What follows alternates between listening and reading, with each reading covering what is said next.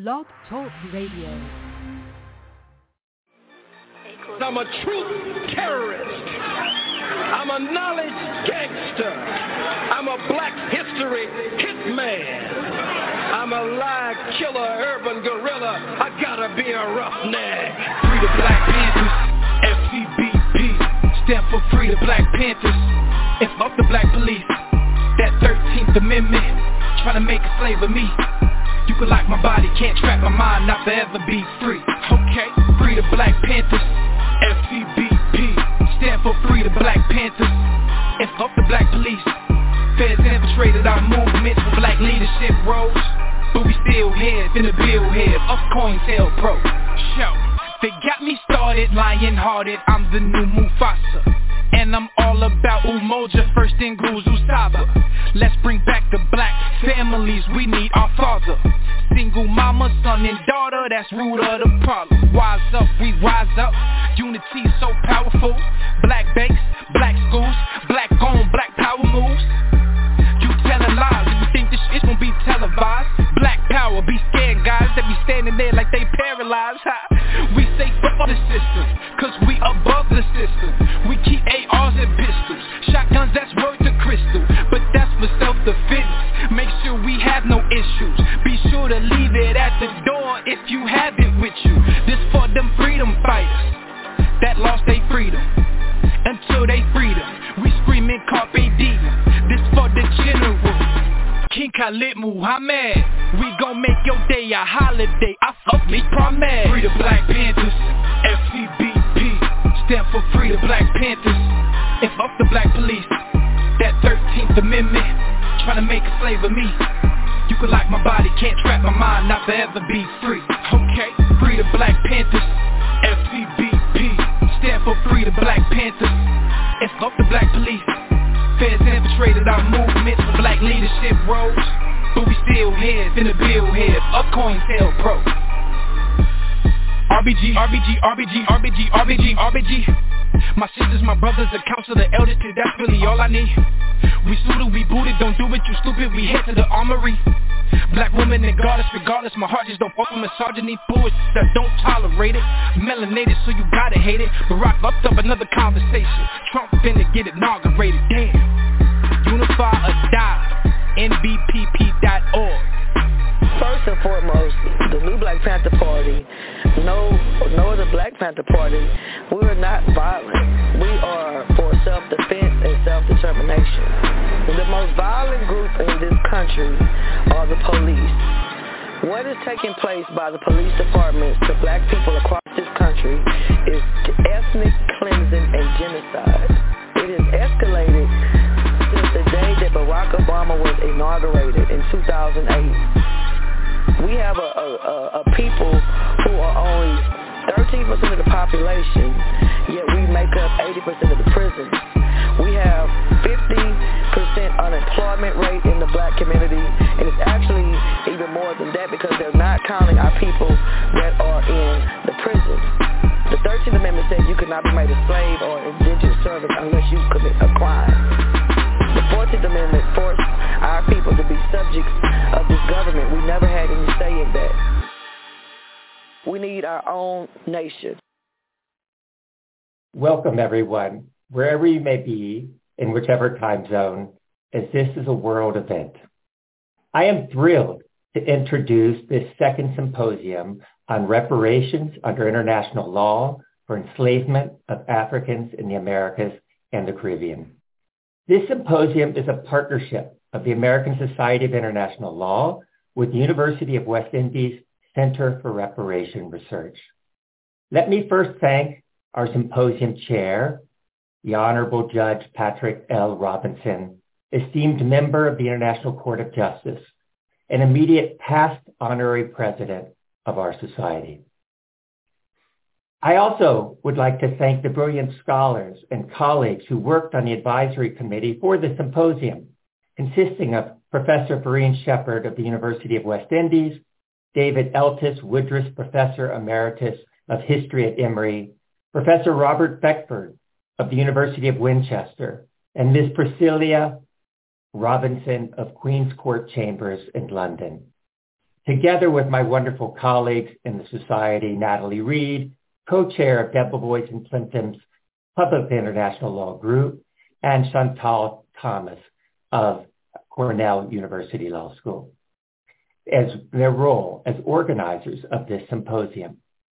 The impressive first symposium held last May addressed such critical issues as historical and the social context of transatlantic chattel slavery, its legality or illegality under international law at the time that it took place, and the economic basis for the assessment of reparations. Through it, participants built the case for the illegality of transatlantic chattel slavery under international law. This second symposium builds from the first by bringing together international law scholars and jurists, historians, and economists to address the issue of reparations. As we will see, such reparations can take the form of monetary compensation or satisfaction. The first symposium's proceedings are freely available on our website and can be downloaded as an ebook. One can also freely view the video of the symposium from the website. This symposium is generative, dynamic, and intellectually rigorous. It builds on a legacy of robust scholarship on legal questions related to accountability, repair, and moral commitments, post-colonialism, and slavery. These matters touch my family's life and are personal to me. The legacy of American slavery, etched through Mississippi, is the legacy that my formidable wife, the renowned author, activist, and public intellectual, Michelle Goodwin, inherited. We know much too well the cruelties that Mississippi, the most notorious state in the United States for brutality against Black Americans, inflicted on them both before and after slavery formally ended. Such horrors were made legal by way of sundown laws, black codes, racial covenants, quote, separate but equal restrictions, and coercive contracts on their labor. We bear witness to this.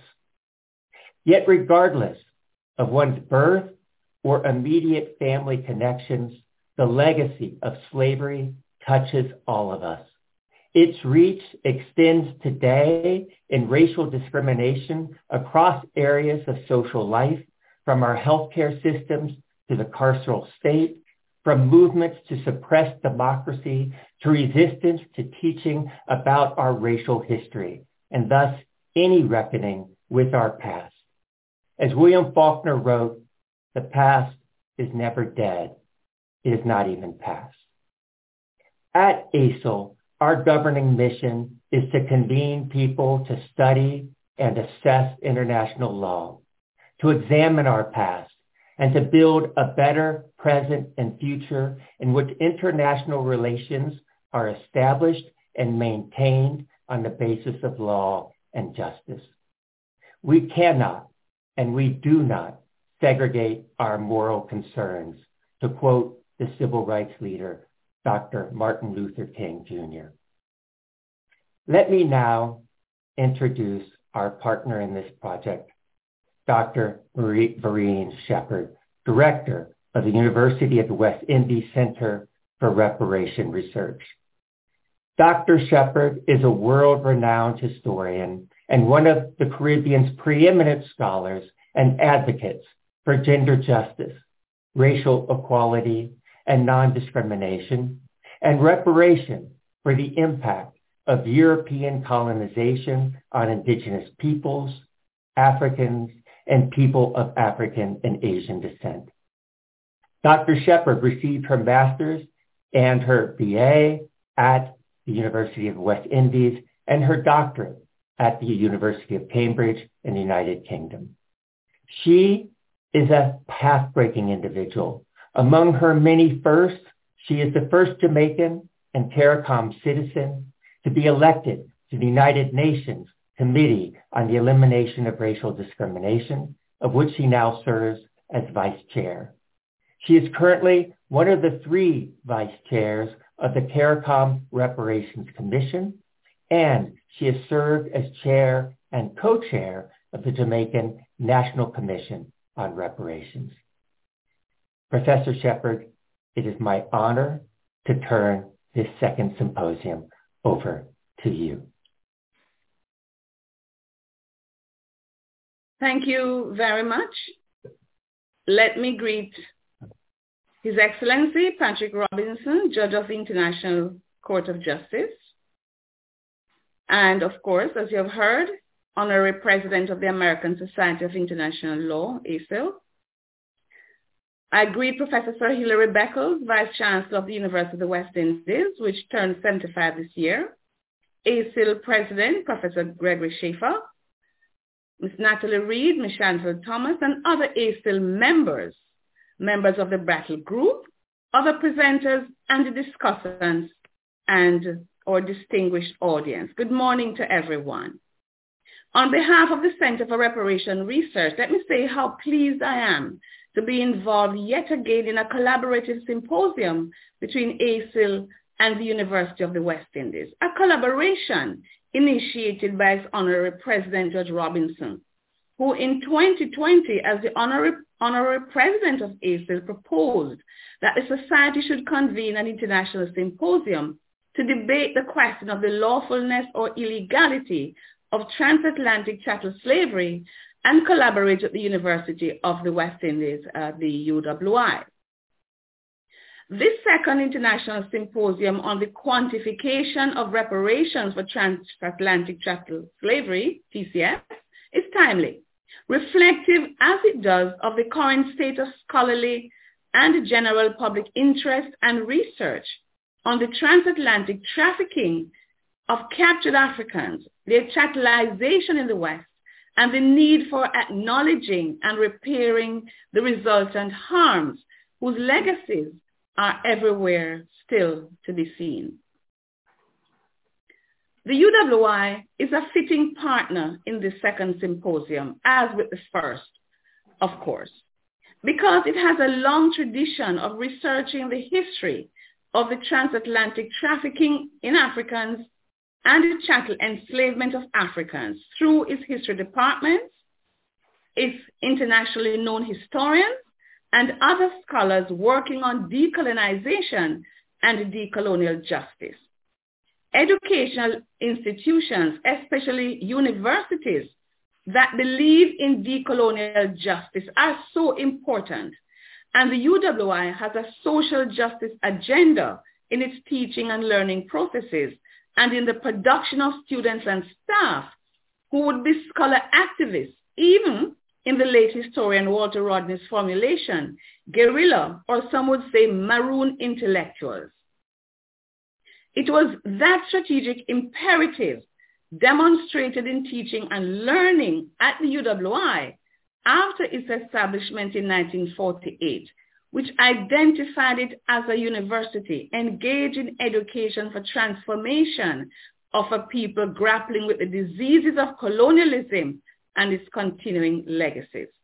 Historians in particular used their scholarship to critique narratives that needed to be critiqued, created new knowledge, and addressed myths and stereotypes that fed discrimination. In the final analysis, only a history that reverses centuries of myths and stereotypes can restore pride and dignity to Africans and people of African descent.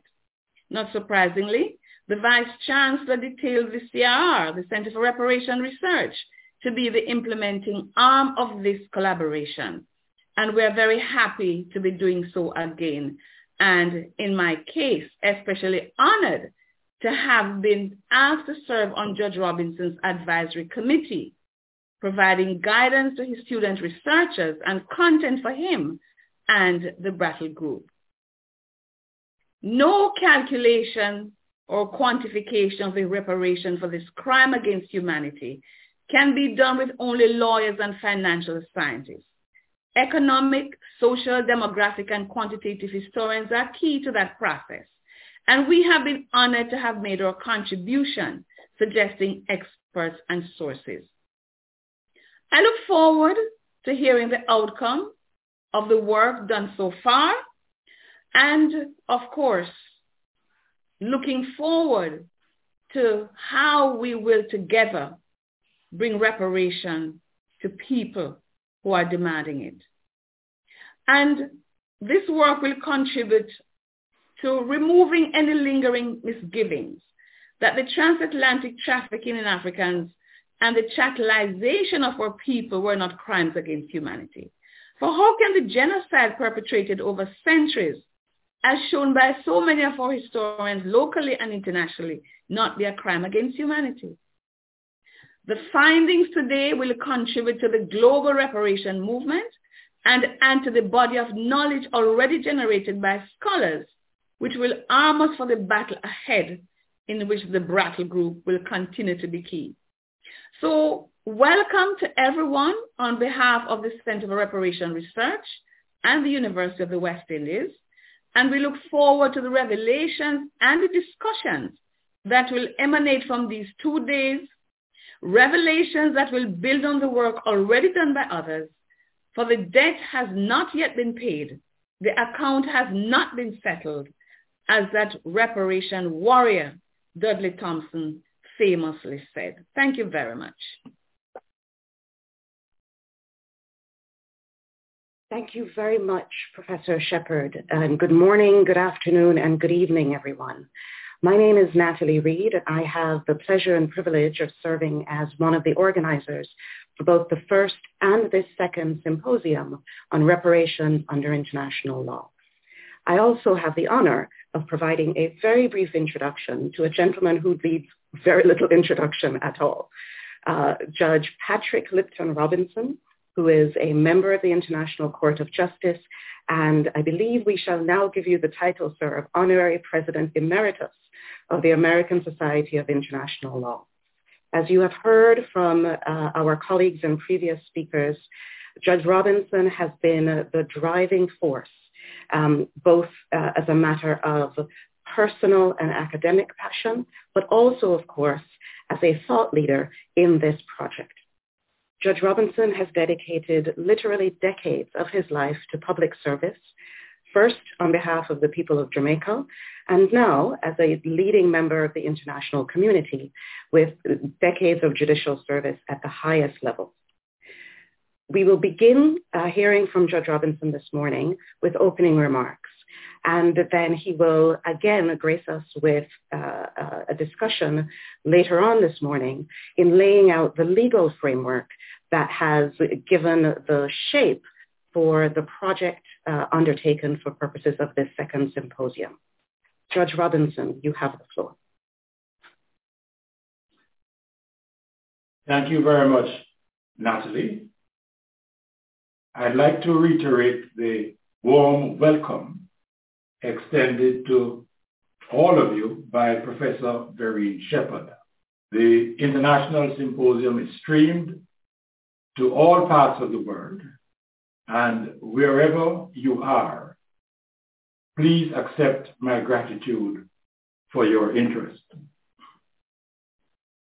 Ladies and gentlemen, it is right that the eyes of the world should be focused on this symposium, because the question of reparations for transatlantic chattel slavery, which I will call TCS hereafter, affects not only the descendants of enslaved Africans and the European countries which engaged in this sordid and grotesque practice for well over 450 years.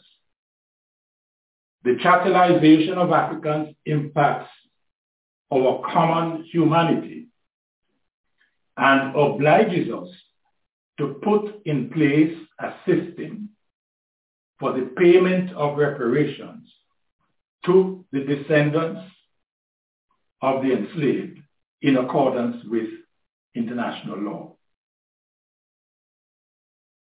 As you know, the International Symposium that was held in 2021 concluded that on the basis of the law at that time,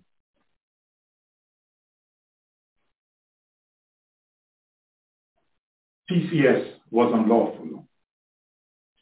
As a result of this finding, international law now requires the payment of full reparations for the wrongful conduct involved in carrying out TCS.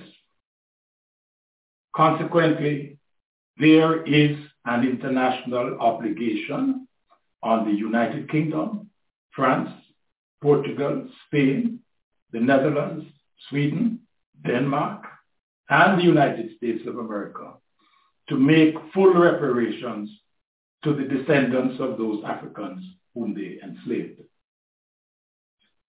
But, ladies and gentlemen, it cannot be left to those former slaveholding states to determine the reparations that are to be paid. To do so would be to allow the wrongdoing state to determine the sum due for reparations, and thus, in a real sense, to perpetuate the mistreatment of the enslaved Africans and their descendants. In my own country, Jamaica, there are situations in which a worker may do a small job for a person which does not call for the payment of a large sum of money. When that person asks the worker the cost of the job, the worker will say, "Give me your money," meaning that since the sum is small, it is left to the discretion of that person to determine how much is to be paid to the worker. Ladies and gentlemen, I make it plain that reparations are not about former slave-holding countries giving our money to the descendants of the enslaved Africans. There must be a system whereby full reparations are determined in accordance with international law. This symposium on the quantification of reparations will provide such a system.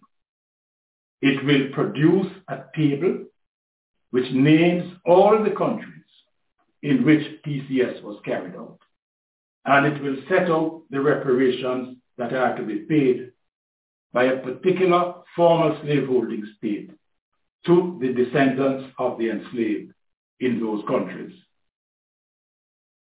The symposium is fortunate to have the services of a highly recognized and distinguished group of evaluators, the Brattle Group. They have placed a value on the several injuries or harms caused by TCS. This table is global in that it covers transatlantic chattel slavery in all the countries in which it was carried out, whether in the Caribbean, in Central America, in South America, or in North America. It is global and not parochial, because we who are descendants of the enslaved all came to these parts on the same boat. Ladies and gentlemen, since the damage caused by TCS will not be made good by restitution and compensation, the law requires that what it calls satisfaction must be given. The International Law Commission tells us that satisfaction may take the form of an expression of regret, a formal apology, or some other appropriate modality. In my view, in the case of TCS, satisfaction is as important as, or even more important than, compensation. Much of the harm resulting from TCS cannot be remedied by cash payments.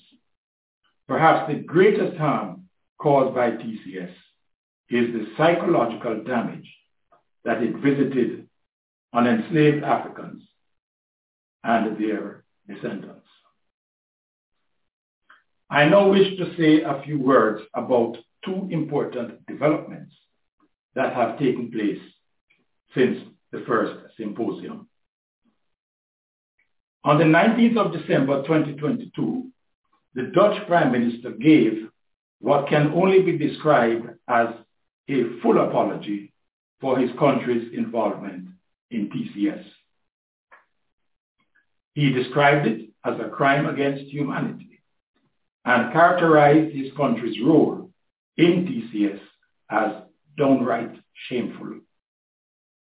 He commented on the administrative system that was set up by the Dutch to conduct TCS and noted that when practice was abolished in 1863, it was not the enslaved Africans who received compensation, but the slave owners. But for me, perhaps his most consequential statement was that he had for long been of the view that his country could not take responsibility for something that had happened so long ago. But he now acknowledged that his country does have responsibility for the suffering inflicted upon the enslaved and their descendants. Consequently for him, and I quote him, the Dutch cannot ignore the effects of the past and the present. End of quotation. Acknowledging that the Dutch state profited from TCS, he promised that his apology was not a full stop, but a comma. Ladies and gentlemen, in describing slavery as a crime against humanity, the Dutch Prime Minister echoed a similar assertion contained in the 2001 Durban Declaration at the World Conference Against Racism. That declaration stated that slavery and the slave trade are a crime against humanity and should always have been so. The concept of crimes against humanity, as you know, emerged out of the Second World War in relation to Germany's treatment of its Jewish citizens. TCS lasted from mid-15th century onto the latter part of the 19th century. Now, of course, norm-creating principles of humanity have existed from time immemorial. Indeed, the International Court of Justice itself spoke of what it called the elementary considerations of humanity, even more exacting in peace than in war. This was in its Corfu Channel judgment. And the 1815 Vienna Declaration on the abolition of the slave trade recognized that, here I quote, the slave trade has been considered by just and enlightened men of all ages as repugnant to the principles of humanity and morality, end of quote. There is therefore a legal foundation for the Durban Declaration statement that TCS is and should always have been a crime against humanity. And for that reason, there is justification for what appears to be the Dutch Prime Minister's embrace of that declaration. Ladies and gentlemen, while the Dutch apology is not opposable to other former slaveholding states, it is beyond question that every statement made by the Prime Minister is equally true of the United Kingdom, of France, of Spain, of Portugal, and the other former slaveholding states. There is indeed a parallelism between the Dutch and the United Kingdom, in the same way that the Dutch, as acknowledged by the Prime Minister, set up slave trading bodies, so did Britain. In the same way that the Dutch, as acknowledged by the Prime Minister, compensated slave owners, but did not compensate the enslaved. So did Britain. For years, the traditional response of the United Kingdom to claims of reparations has been that TCS happened a long time ago, and the descendants should not look back but forward, and in any event, TCS was lawful conduct. But in light of the Dutch apology, how can the United Kingdom and other former slaveholding states ignore what the Dutch Prime Minister calls the effects of the past on the present and continue to argue that TCS was lawful? It will be observed that there is a difference between the International Law Commission's articles on state responsibility and the Dutch in the treatment of an apology.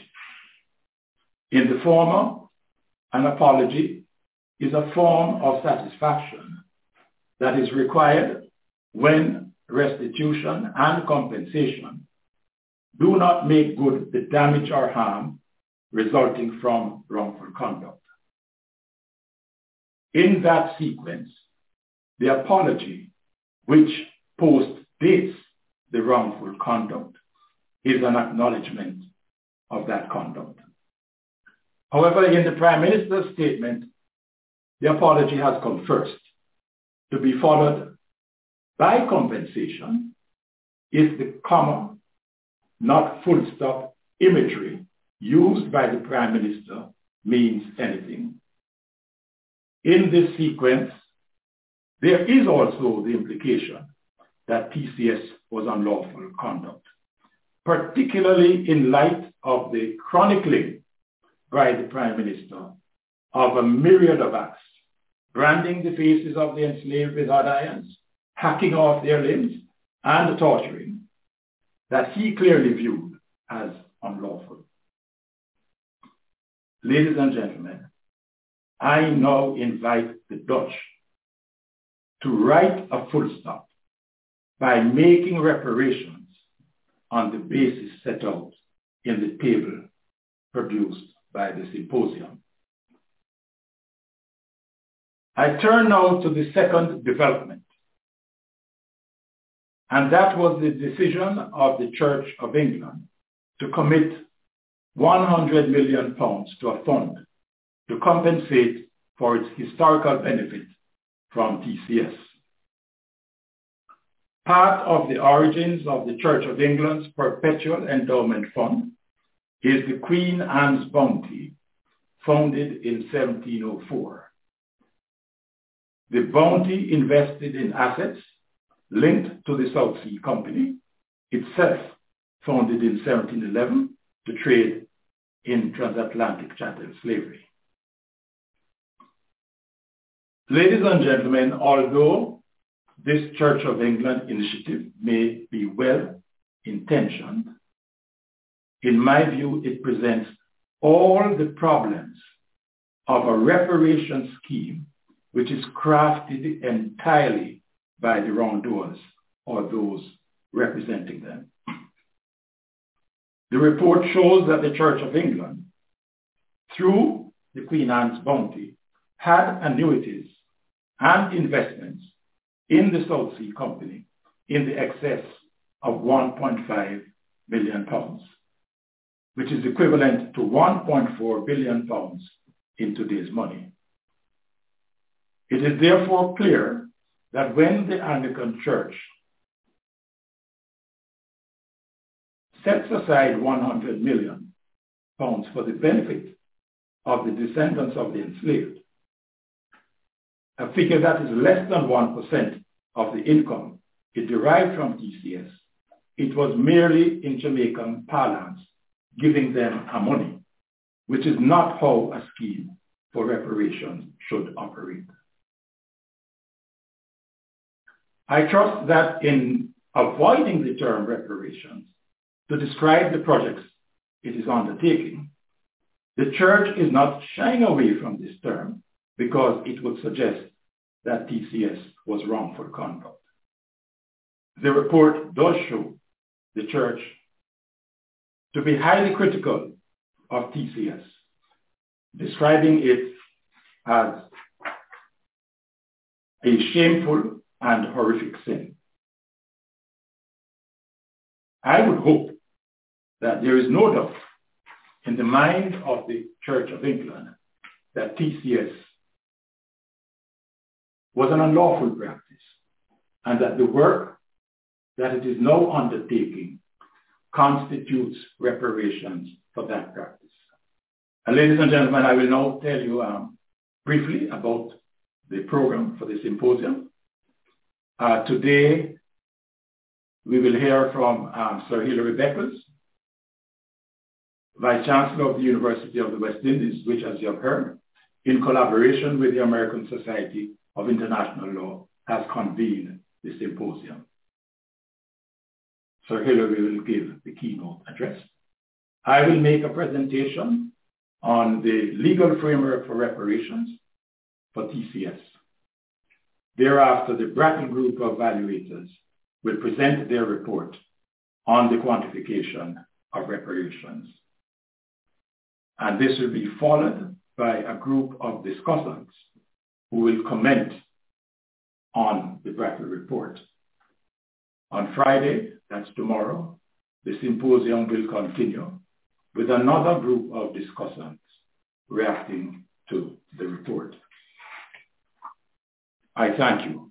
Those are my opening remarks. The next speaker, as I just indicated, is Sir Hilary Beckles.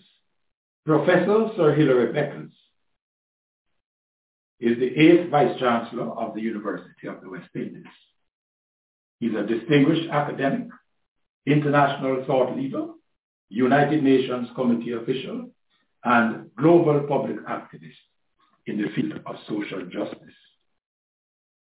He received his higher education in the United Kingdom and is Professor of Economic History. He has published well over 100 peer-reviewed essays in scholarly journals and over 13 books on subjects ranging from Atlantic and Caribbean history, gender relations in the Caribbean, sport development, and popular culture.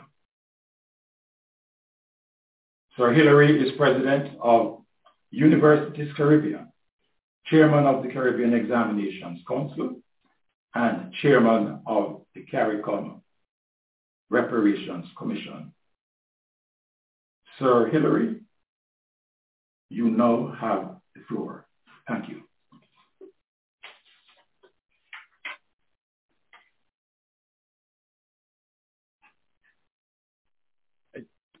Judge Robinson, Sir Hilary hasn't joined the Zoom yet. So we will wait for him to join. He's expected to join, no? We are currently running about 15 minutes early, which is a little bit unusual. But I have alerted Sir Hilary's staff that we are ready for him ahead of schedule. So we'll hope that he will join as soon as possible. Well, we will just exercise some patience. You remember, we were told when we were young that patience is a virtue. And we will hope to be exceedingly virtuous. Sir. Okay.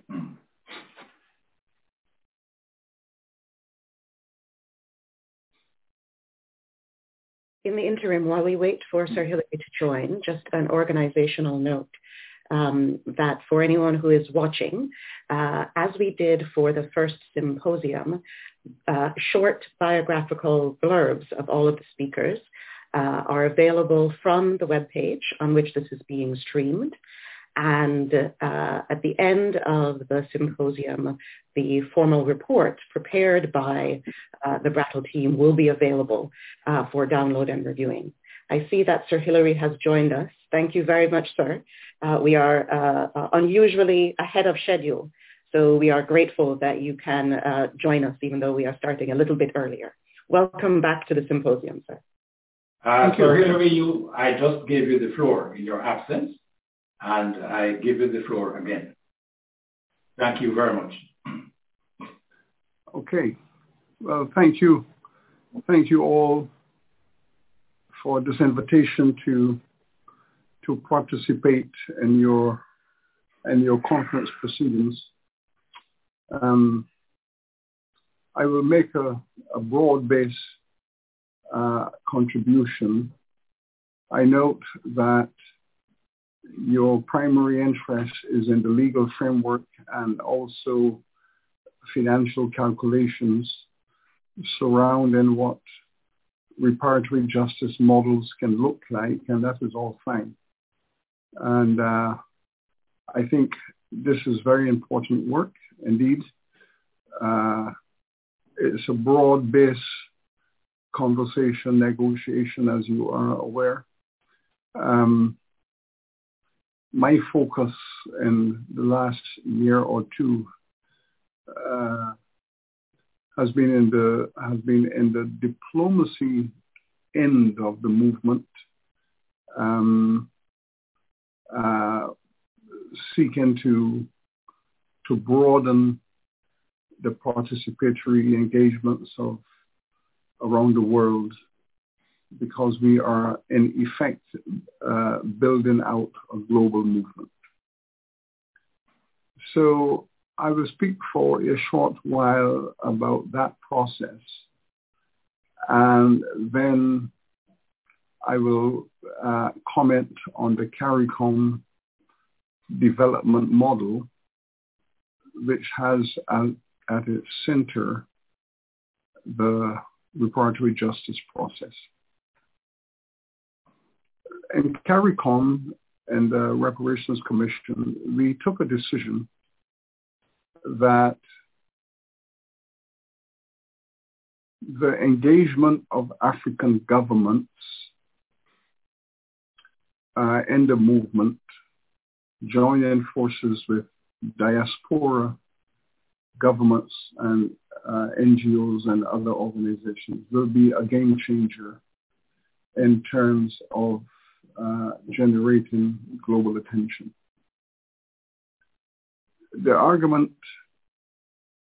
was made that so long as diaspora communities in CARICOM primarily and in the USA, civil society movements, as long as that remains the core of the advocacy, that it would be no fundamental challenge for those states that committed these crimes against humanity to set aside the representations from the diaspora. In CARICOM, for example, letters were written government to government across the European Union to invite them to a summit to discuss this matter. Their position was that they acknowledged that the Caribbean and the diaspora Black community had suffered, but they were not prepared to come to a reparations summit, that their preference would be to allocate financial resources by way of foreign aid. Many people, of course, believe that that was an embarrassing response. So we have been focusing on building a bridge between CARICOM and the African states, and a tremendous amount of effort went into having negotiations with African governments. And we felt that we have made very significant progress, because in August of 2022, a summit was held in Ghana and Accra and the keynote was presented by the President of Ghana, President Addo, who announced that it is now the policy of the African Union to support the CARICOM diaspora reparations movement, and that going forward, CARICOM and the African Union will be speaking with one voice on the matter of reparations. This was a major breakthrough. The Prime Minister of Barbados had been in deep advocacy with President Addo and other African leaders. So it is a significant triumph that the African Union is now joining the Caribbean Union to speak as one voice. And in May of this year, there is going to be a major summit in Kenya, because the Kenyan government has declared an interest in hosting an African Union meeting on the issue of reparatory justice. And there are going to be some other meetings as well around that time in Africa. So this is very significant, especially post-Durban, where African governments were not sure about their position.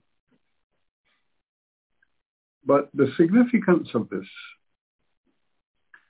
has to do largely with African governments finally lifting themselves from under the propaganda machinery of Western academia. Western academia that built a historiography and a pedagogy upon an argument which was made in the emancipation discourses in the British Parliament and other European parliaments in the early 19th century. The slave traders, when they were told by the abolitionists that their business of slave trading and slavery were crimes, and the movement from slavery as unchristian, slavery as a sin, to the level that slavery was a crime, and that was the argument which pushed the legislation through the parliament. The slave traders responded by saying, no, well, if it's a crime, it's a global crime, because the African governments, by and large, are our partners, and therefore slavery and slave trading is a partnership between two commercial elites. That, of course, was an absolute dishonest and immoral argument, because on the one hand, they were speaking about the kidnapping, they were speaking about the terrorism that they had unleashed in Africa, the destruction of nations and of communities, the specific targeting of African elites to be destroyed if they stood in the way of slave trading and if they stood in the way of the business. Instructions were sent out from the capitals of Europe to destroy governments and leaders and monarchies that stood in the way. So it was a focused political act of terror that enabled the slave trade to continue. And then, of course, the exportation of weaponry, so that slave trading and gun trading, as it is today with narcotics and guns, a deeply bonded relationship between narcotics and guns. It was the same in West Africa, with Europeans dumping guns in West Africa. Indeed, guns were the main export to most West African nations in the 18th century. So we finally were able to persuade the African academic community and to some extent the political leaders know that you must not fall victim to this. These Europeans arrive highly militarized, highly armed, and unleash a reign of terror.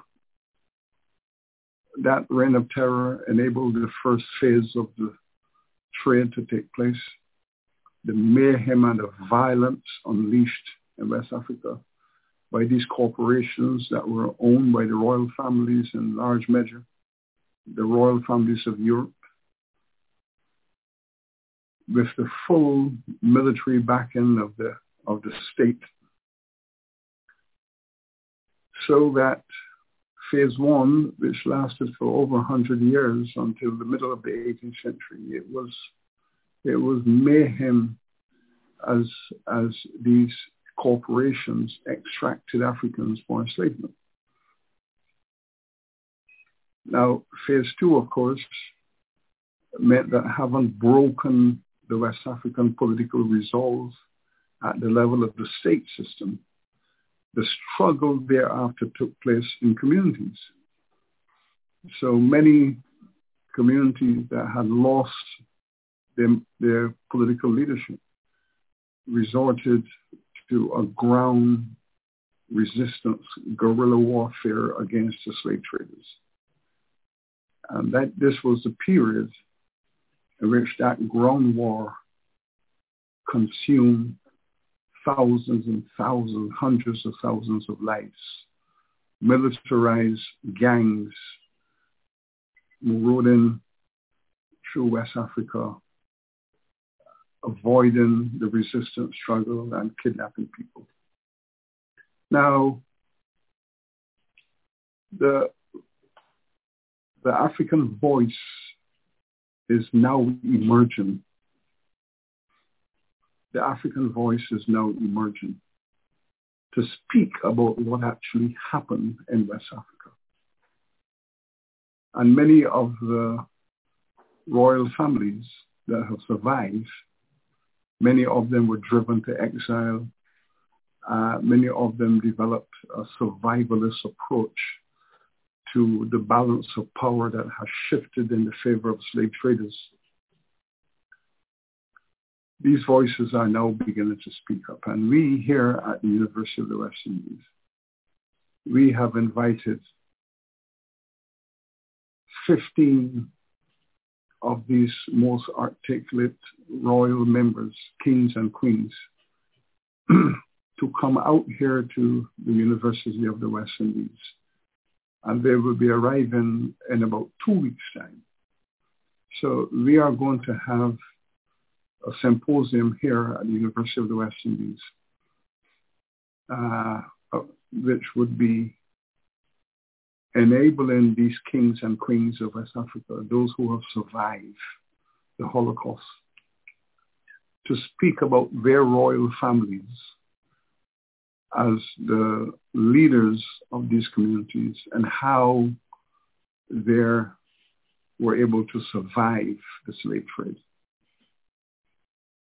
So these monarchs are going to be our guests here, and we are going to be in a position to compare and contrast the royal families of West Africa and their experience of the slave trade and the royal families of Europe,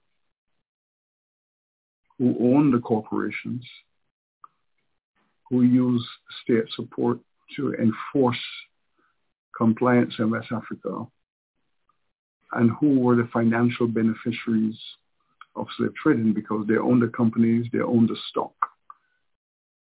So we're going to have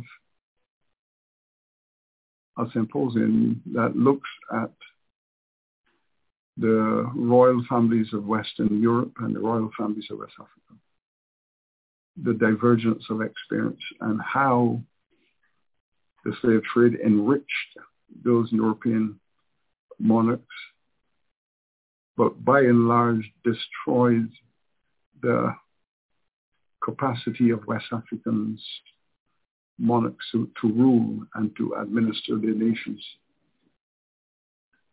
all of these developments have been building out a broad base of political support for this movement, but critically bringing African states to the table. Another aspect of this that we have been deepening is to broad base the analysis of slavery and slave trading to include it not only as crime against humanity in specific relation to enslavement and chattelization, but we have also been building the bridge with genocide as a critical feature of slavery in the Caribbean. 6 years ago, I presented a lecture at Harvard Law on slavery as genocide. That lecture is on the YouTube, and many people have been making reference to it. Last week here, again at the university, Professor Orlando Patterson of Harvard also presented a lecture here on slavery as genocide and presented some interesting demographic data to show the genocidal nature and the deliberate genocidal nature of enslavement in the Caribbean by European states and European slave investors. The interesting conclusion raised by Professor Patterson in the case of Jamaica is that just over 1 million Africans were brought into Jamaica in chains. At the end of 200 years emancipation, only 300,000 had survived. And the question was asked, how do you reduce 1.3 million people to 300,000 after 200 years? What Professor Patterson did was to compare the U.S. situation, where there are much smaller amounts of Africans that took into the U.S. As you know, U.S., I think it was like maybe 10 to 15% of all the Africans brought across the Atlantic went to the U.S., and some 60% came to the Caribbean. But he compared the normal growth rate of the enslaved population in the U.S., and it grew considerably over the slavery period. And then he compared that with the Caribbean, and he said if the Caribbean, or if Jamaica specifically, if the African population had grown at the rate at which it grew in the U.S., that today Jamaica would be, at the end of slavery, Jamaica would have 6 million people, 6 million Africans. So basically what he argued is that the number of Jews who were massacred by the Nazi state, that 6 million figure which is used for the Jewish Holocaust, that was exactly the same figure that should be applied to Jamaica. That normal growth rates, Jamaica would have had at emancipation 6 million people and not 300,000. That margin he explained in terms of genocide. The data is even more striking for the case of Barbados, where 600,000 Africans were brought into Barbados. At emancipation, there were only 83,000. They're speaking across the Caribbean of less than 20% retention, survival. The population of Barbados today is just under 300,000, just under half the number of Africans who were brought into the island during slavery. The genocidal assessment is clear, is crystal clear. In the Caribbean, in terms of legal frameworks, they're speaking not only about commodification, chattelization, They're speaking about chattelization, the denial of human identity, the reduction of people to property, status, and law. But we're also speaking of genocide, deliberate systemic genocide, because the fundamental economic principle was that it was cheaper to consume the life of an African, 7 to 10 years of hard, death-destructing life and work. It was cheaper and more profitable to consume the lives of these people in 7 to 10 years of extreme labor extraction and replace them. Buy them, use them up, replace them. Go to the auction in the various ports and buy their replacement. That cycle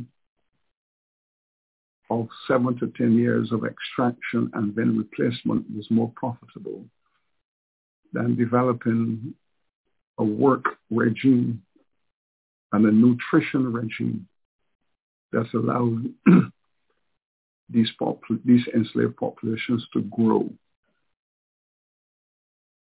There was no growth concern,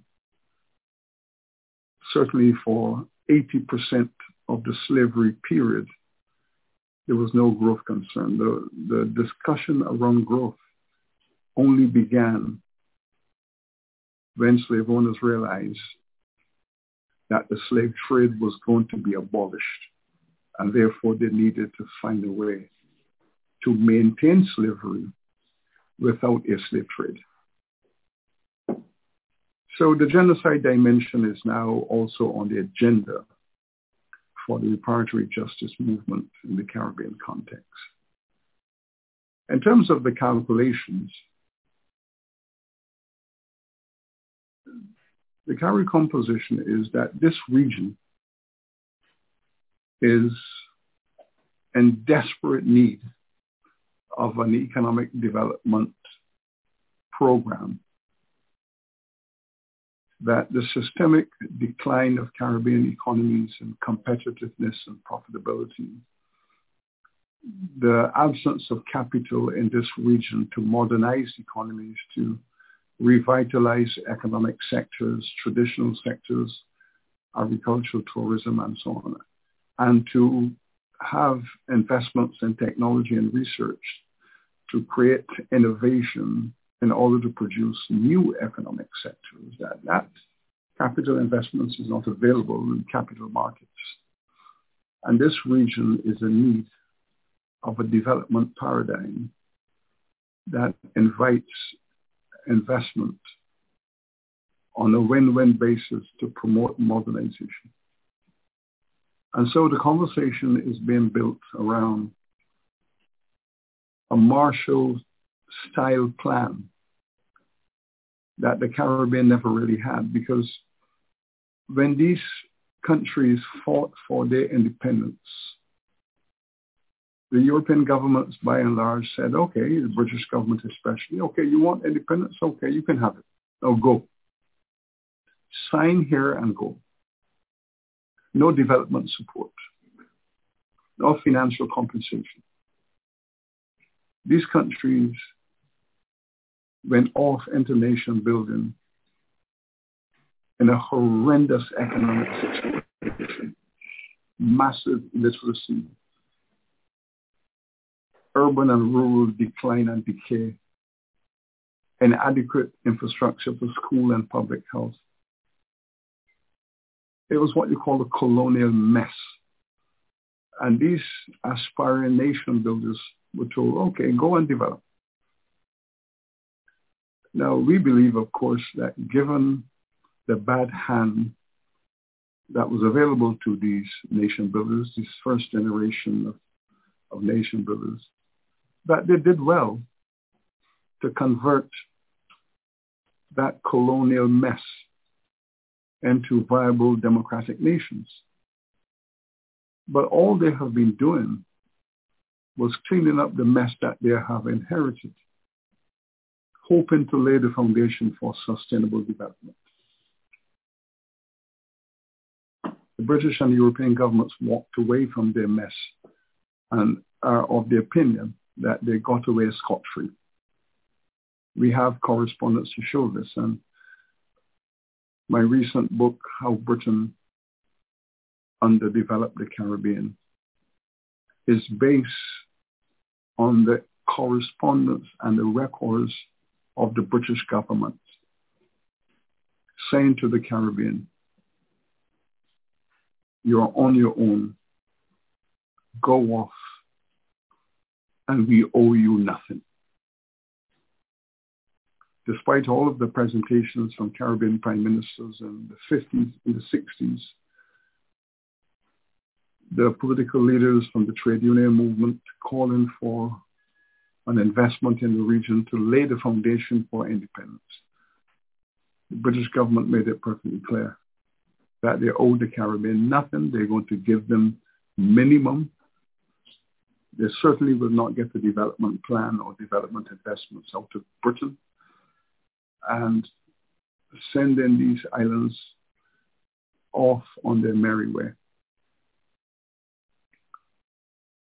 The argument is now that the time has come for this conversation to happen in earnest, because it could not have happened before, because the colonial situation that persisted after independence was very strong.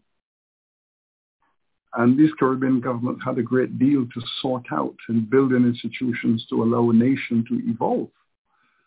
But now that process is relatively secure. This is the time now for that development conversation. And this is where CARICOM is pushing the analysis.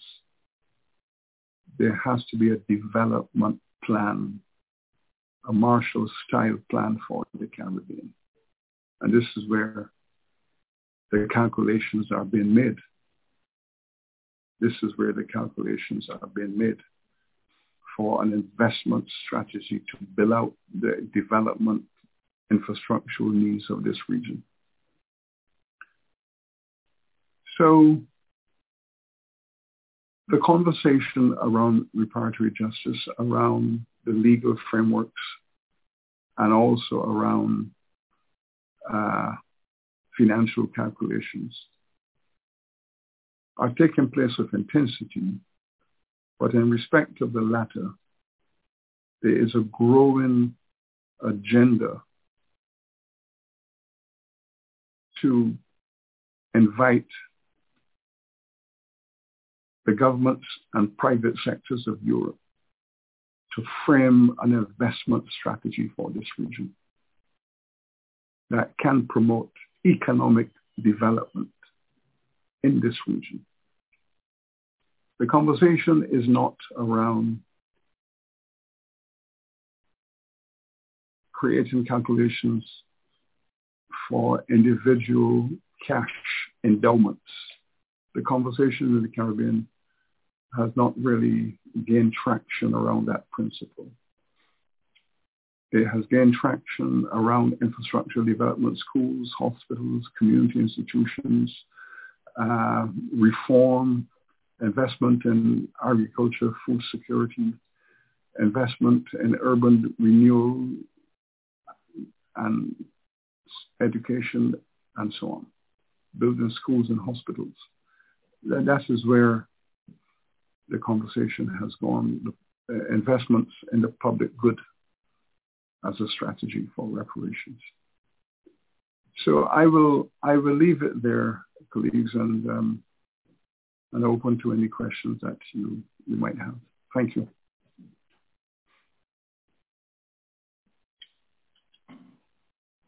Thank you. Thank you very much, Sir Hilary. Thank you indeed. There is a lot for thought in what you said.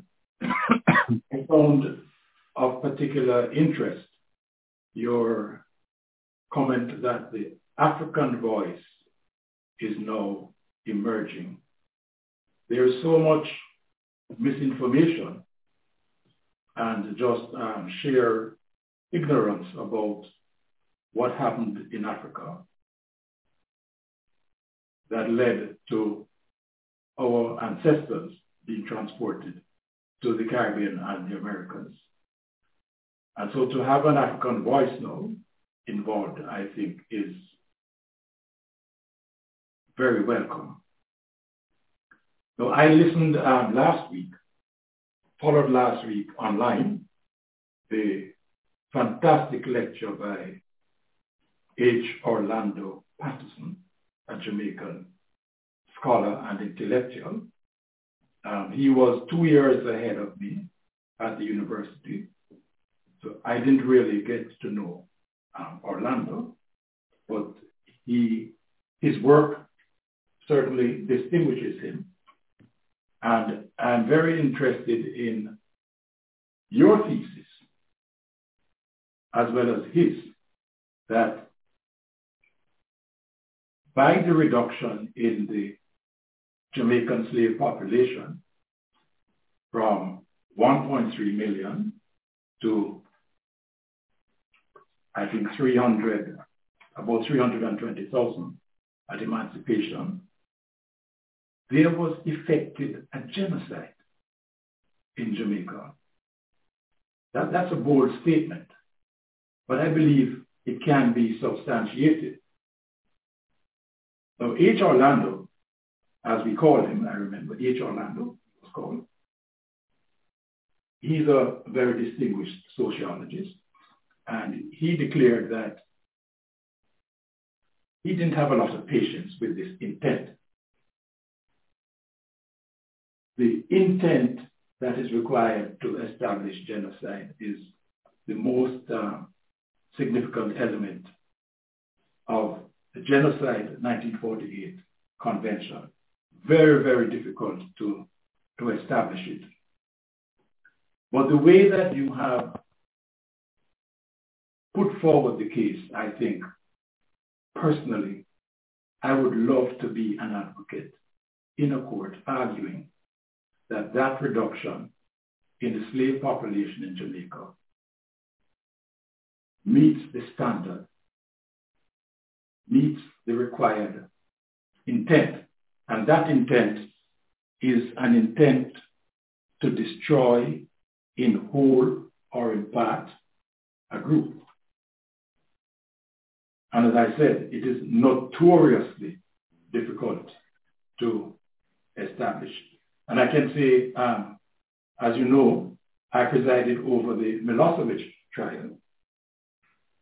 You recall that Mr. Milosevic died some 3 weeks before. And I can say now for the first time that although he was charged with crimes against humanity, war crimes, and genocide, I am not at all certain that on the basis of the evidence that was presented, the court would have been able to find genocide. In the result, we didn't have to, because regrettably he passed away. So that is a challenge, and the comparison with the Holocaust is very, very apt.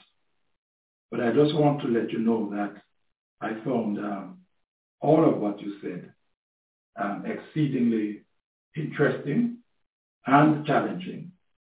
And I hope others listening would also have found it equally interesting and challenging.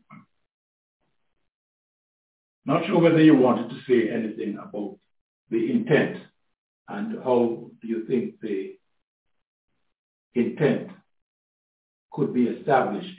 In law, intent is usually an inference that is drawn from all the circumstances. It's drawn from facts, and you're allowed to draw inferences. Well, where I would begin would be by establishing that when it became clear in the capitals of Europe and in the Caribbean that the British Parliament was going to end the supply of Africans to the colonies, that in every major colony, Jamaica, Barbados especially, the slave owners went through a reversal in their economic policy. From the 1780s and 1790s in all of these colonies, the slave owners were getting together to talk about reversing their policy, that they will now have to grow a local supply. All of them developed incentives now to encourage the enslaved population to breed. They were all given now incentives. There are so many pamphlets written by them on the encouragement of slaves to breed, instructions to managers of plantations, advising them how to turn the history around and get the slaves to reproduce. So there was an eruption of literature written by slave owners on the eve of the abolition of the slave trade, on how to turn around 200 years of decline. And they acknowledged that their practice was genocidal. They acknowledged that their presence. And by genocide, let me define genocide as we historians have tended to do so. If you put a people, a specific group of people, in a situation, and you practice economic policies and social policies around that people, and you enforce those policies in a way that that group of people could not possibly increase, but would significantly decrease generation by generation, so that you can see and witness the palpable decline generation by generation over time. But yet you enforce those policies even more aggressively, and the population rapidly collapses in the context of that environment and those policies. That is intent. That is intent, because the slave owners themselves, in their various parliaments and elsewhere and their correspondence, they made it clear it was cheaper for them to import, use up, and replace Africans than to support them with nutrition, support them with domestic infrastructure, and to allow them to grow naturally. Now, we have the comparison because in the U.S., that is what happened. They gave them a regime of better nutrition. They tried to balance the male-female ratios on the estates. And while they were enslaved, nonetheless, an environment was created with policies, because in the U.S. situation, they wanted the slaves to grow. They were more comfortable growing their slave population than having this annual infusion of Africans. The Caribbean policy rejected the strategy of natural growth. They rejected it. They only embraced natural growth, as I said, when the supply was going to be cut off. And then they produced a body of literature to explain why they were doing this. So the intent was always there, because the intent was associated with an economic policy and a model, that it was cheaper and more effective to buy and consume than to support natural growth. So I don't believe that the intent argument is foreign to the Caribbean situation. It was deliberate. It was articulated. It was expressed. They knew it. They practiced it. And we also know when they try to reverse it. And when you read letters, one of the great pieces of material published was a small book published in 1786 on the eve of the slave trade abolitionist discourses.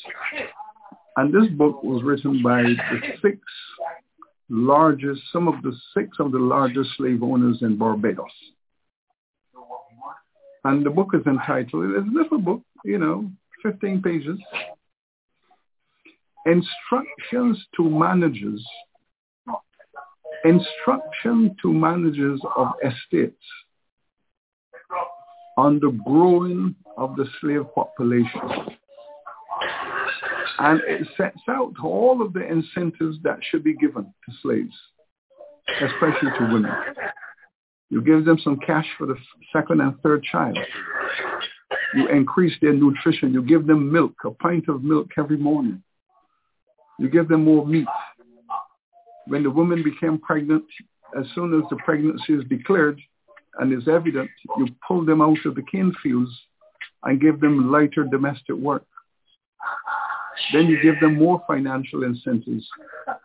And if they're able to give you 6 or 7 babies that are healthy, you can give them freedom for that. You can free the woman for that. And importantly, when the relationship was established between the male and the female, you would allow them to live in the same house. So you could put together a nuclear family in the slave cabin. The man and the woman can now live together as husband and wife with their babies. And as an incentive to that little household, you will not sell their children. You will not sell their babies off the plantation. They will stay on the plantation with their mothers and fathers. All of these prenatal and postnatal strategies were highly sophisticated and were designed to produce growth. And they did produce growth.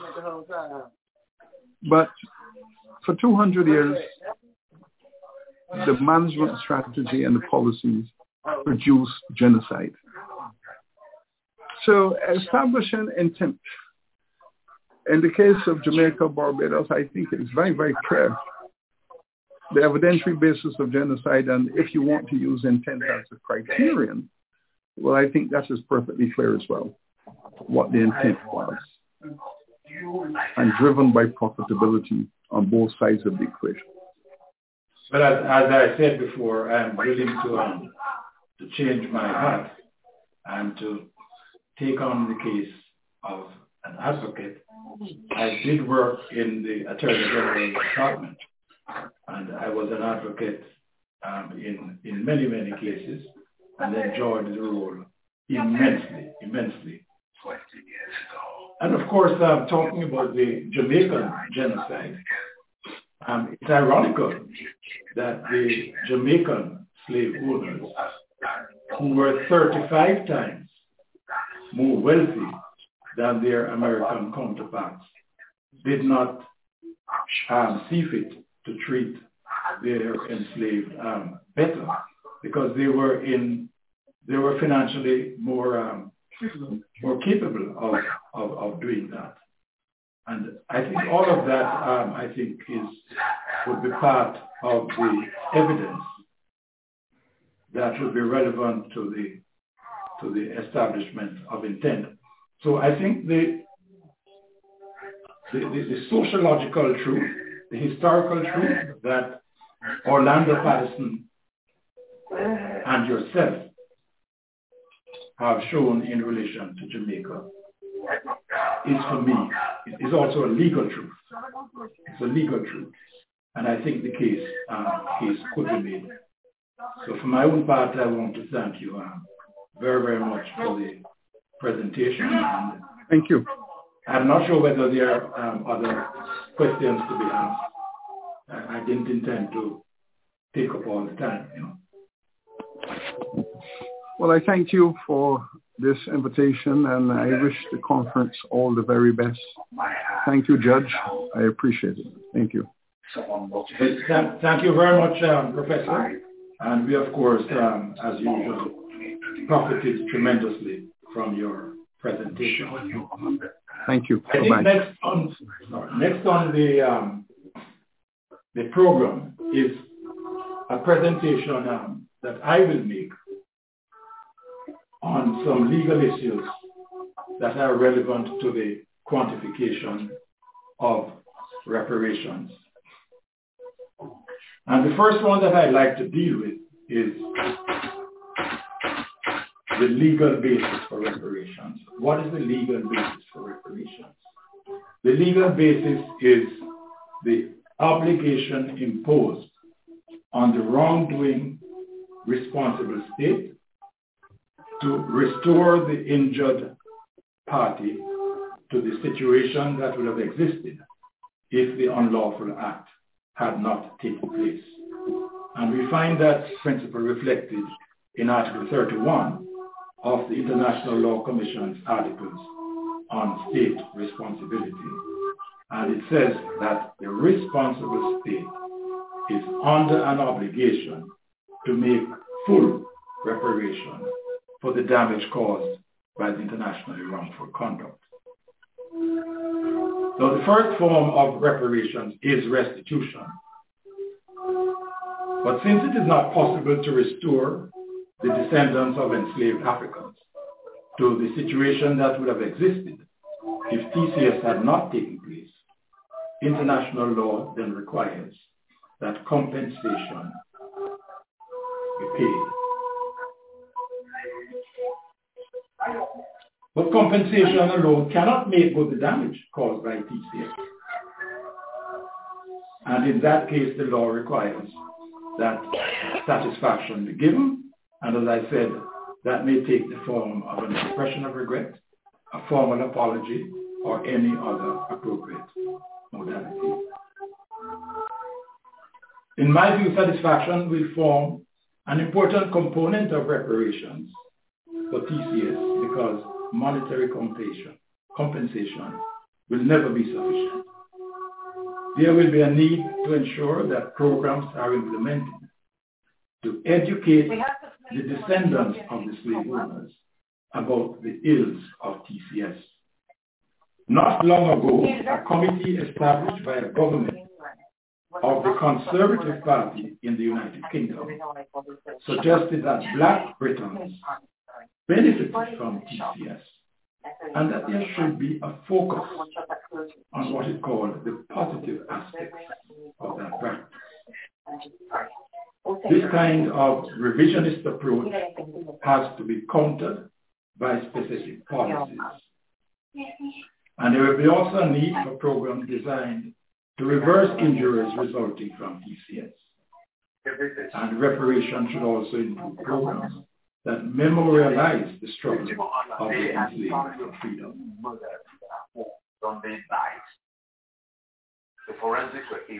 Now, since reparations are a legal response to wrongful conduct, it is appropriate to provide a few examples of such conduct. In the first symposium, we concluded that chattelization, which was characterized by the discriminatory treatment of Africans, was the essence of TCS, and it had 7 phases: capture and sale of Africans in Africa, the trek to the dungeons on the coast or to ships, internment in those dungeons or ships, the middle passage or the passage from Africa to Brazil, sale on the auction block in the Americas and the Caribbean, work on the plantations or elsewhere, and the concomitant trade in enslavement. Every single phase was unlawful conduct. And the first example of wrongful conduct I wanted to present to you has just been presented by Professor Beckles, and that is the genocide effected by TCS on the enslaved population in Jamaica. In sum, PCS was little more than a machinery that created killing fields, which regrettably remain in modern-day Jamaica. And this is an example of the wrongful conduct that must be addressed by reparations. Another example is the well-known case of Thomas Thiswood. If you recall, his favorite punishment for a runaway from his plantation in Jamaica was to coerce another enslaved to defecate in the runaway's mouth, which was then gagged for about 3 hours. So with those two examples, and of course there are hundreds more, but that was the work of the first symposium, not this one. But with those examples, I want to turn now to reparations for the consequences of PCS in the period when it was carried out, and to highlight some of the legal issues that are raised. And the first one is causation. In order for reparations to be paid, it must be established that the alleged injury or harm is the consequence of the wrongful conduct of those states that carried out PCS. That is, in the language of the International Court of Justice, the ICJ, whether there was a sufficient direct and certain causal nexus between particular acts carried out in the practices of transatlantic chattel slavery and the injury suffered. That's causation. What about the standard of proof or the degree of proof that is required to establish the causal nexus between the wrongful conduct of TCS and a particular injury or harm suffered? For example, loss of life. Ladies and gentlemen, TCS should be seen as a mass atrocity, as millions of Africans were subjected to this wrongful conduct. But there is no need to establish that a particular injury suffered by an enslaved person was caused by a particular act at a particular time and at a particular place. That requirement doesn't exist for mass casualties.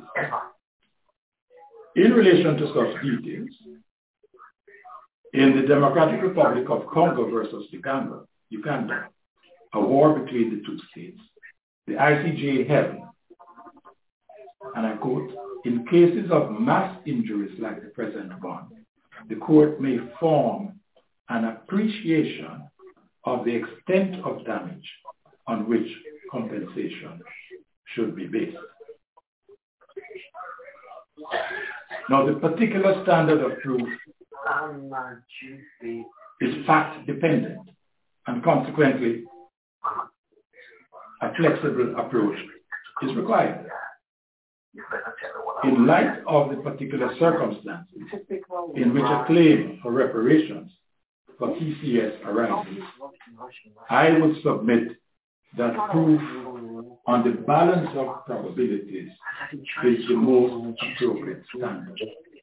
That is, it must establish that it is more probable than not that the required causal nexus exists. I turn next to valuation. It is certain that in cases where it is certain that injury or harm resulted from a wrongful act, but there is uncertainty as to the extent of that injury or harm, there is a principle called the principle of equitable consideration, which may be used to determine the extent of the harm or injury on the basis of a reasonable estimation. You will hear from the Brattle Group. They do not make any explicit reference to this principle of equitable consideration, but you will hear them speak of assumptions when hard evidence is not available they worked on the basis of assumptions, which are a kind of estimation. Now, what are the heads of damages in respect of which reparations will be due? Who do we have here? I listen. They would include the following: loss of life, loss of income or earnings, personal injury, non-material damage, a total disregard for the humanity and dignity of Africans, trampling over their identity, destruction of their culture, language, religion, and families, loss of personal autonomy, and self-hatred. Psychological damage may be presumed from the nature of the violations inflicted on the enslaved. Notwithstanding this presumption, the symposium has found it very, very difficult to place a value on psychological damage, both in respect of the enslaved as well as their descendants. And I'd like to take this opportunity, as I know we are streaming far and wide, to invite anyone listening to assist the symposium by providing a basis for placing a value on the psychological harm caused by transatlantic slavery. And I do hope someone will take up that. The people won't be pulling up with the police. There is also deprivation of liberty and deprivation of access to the courts. But of course, deprivation of liberty is the of chatelization, the loss of their freedom, and deprivation of access to a number of services, including those relating to health, housing, and education, sexual exploitation, and others, and trading in enslavement. Now, the Brattle Group, you will see, they have their heads of damages. They do not employ, at times, the same nomenclature that I have used, but I am entirely satisfied that they correspond substantially with those that I have set out. So in light of the foregoing, it would be reasonable to conclude that on the basis of proof on a balance of probabilities, there is a sufficiently direct and certain causal nexus between each head of damage and the wrongful conduct as described above. That is, it is more probable than not that the required nexus exists. Consequently, reparations are required under international law.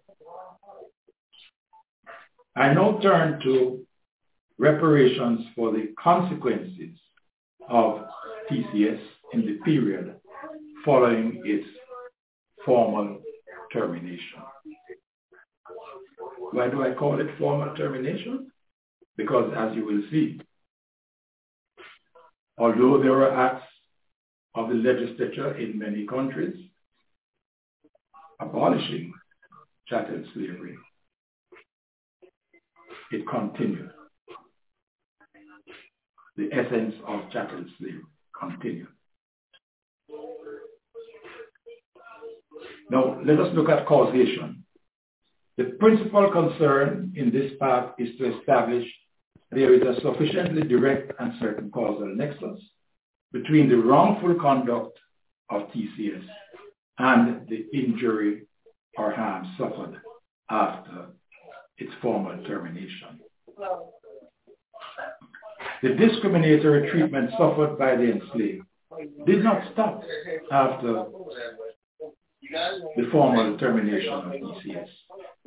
And it is for this reason that there is a direct relationship between the original act of enslavement and the discriminatory treatment of the former enslaved and their descendants in, for example, the Jim Crow period of 100 years after 1865 in the United States of America, and also the 1921 Tulsa massacre in the same country. In other words, just as discrimination through chattelization was at the root of the evil treatment of the enslaved in the USA, discrimination through chattelization is also at the root of the treatment of the former enslaved and their descendants after the formal termination of transatlantic chattel slavery. So let me turn next now to the question of a continuing breach.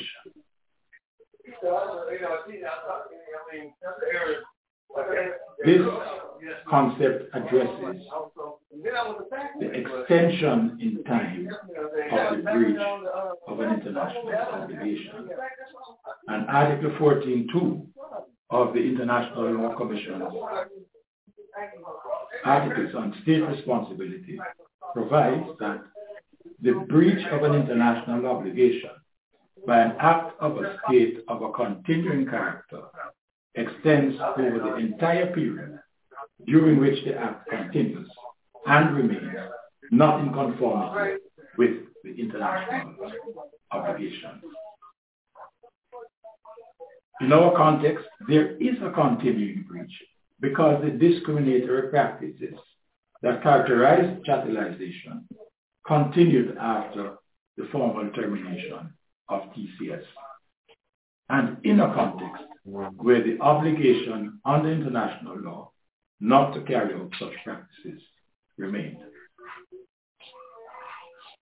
Professor Tendai Ashiyume, a former UN Special Rapporteur on Racism, cited this article in her report to the United Nations to show that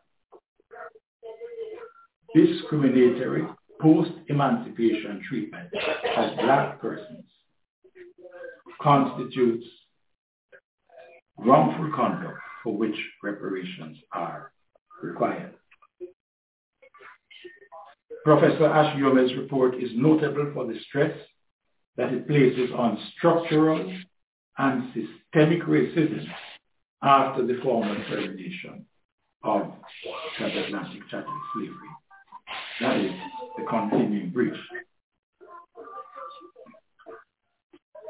Now, we cannot overlook an important qualification that is in paragraph 6 of the International Law Commission's draft articles on state responsibility. The commentary on Article 14.2 cautions that, and here I quote, an act does not have a continuing character merely because its effects or consequences continue in time.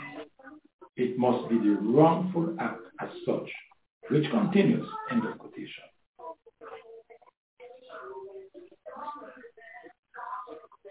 But in relation to TCS, the symposium's position is that what has continued is the wrongful act of discriminatory treatment against black people, and not merely the effects or consequences of such an act.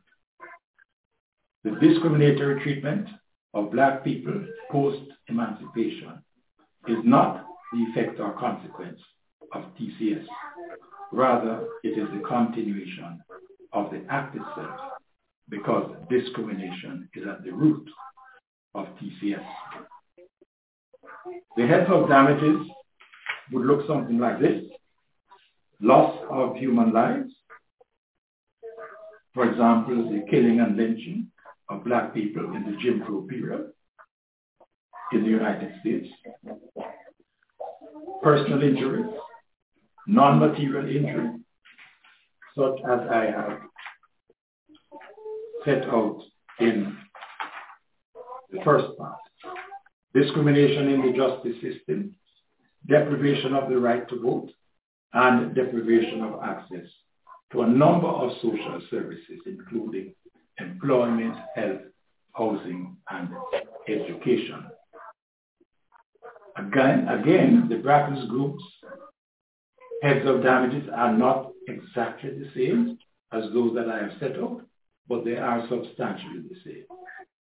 In particular, wealth disparity is an appropriate tool to assess the deprivation of access suffered by black persons after the formal termination of TCS to a variety of services, including health, housing, and education. Conclusions. In light of the foregoing, it may be concluded that on the basis of proof on a balance of probabilities, there is a sufficiently direct and certain causal nexus between the wrongful conduct of TCS on the one hand and the injury or harm identified in each head of damage suffered by the former enslaved and their descendants after the formal termination of TCS on the other. Therefore, it is more probable than not that the required causal nexus exists, and therefore reparations are required under international law. Those are the matters I wanted to address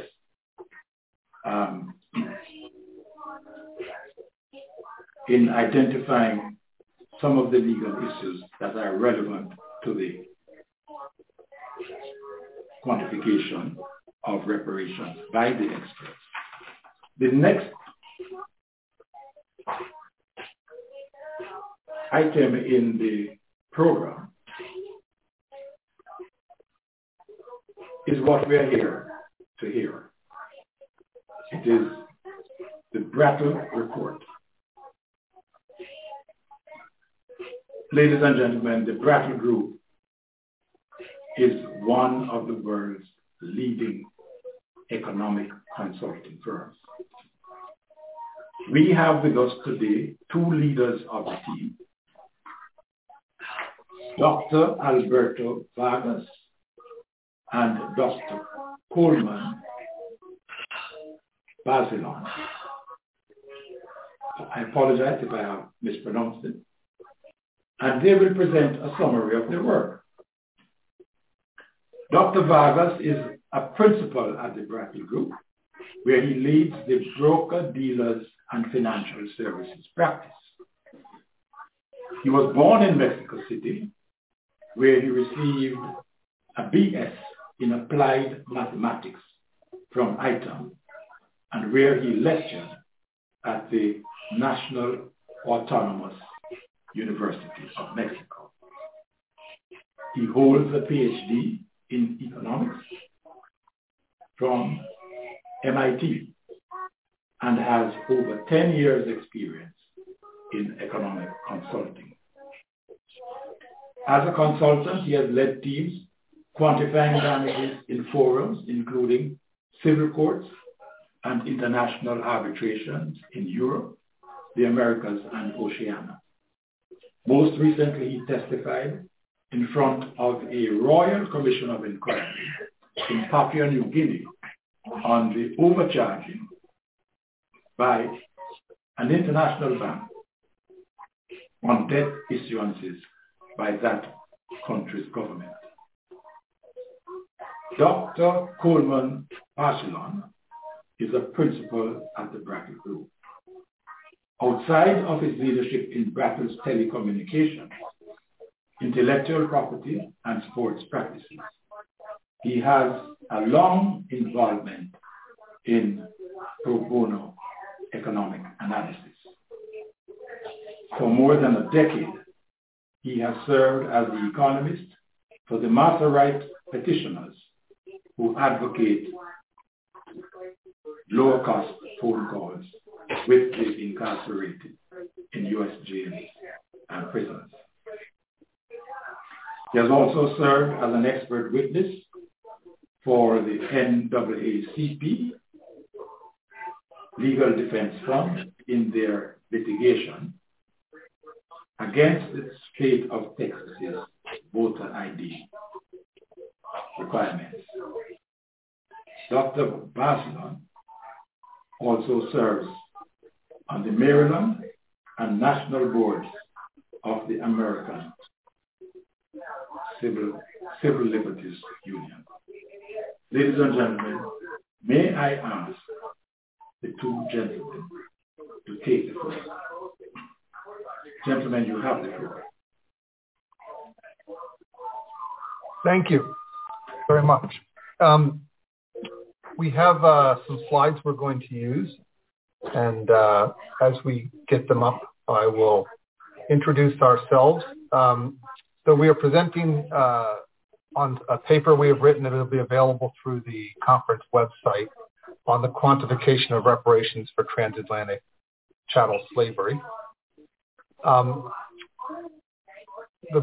noted, the Brattle Group is an economic consulting firm.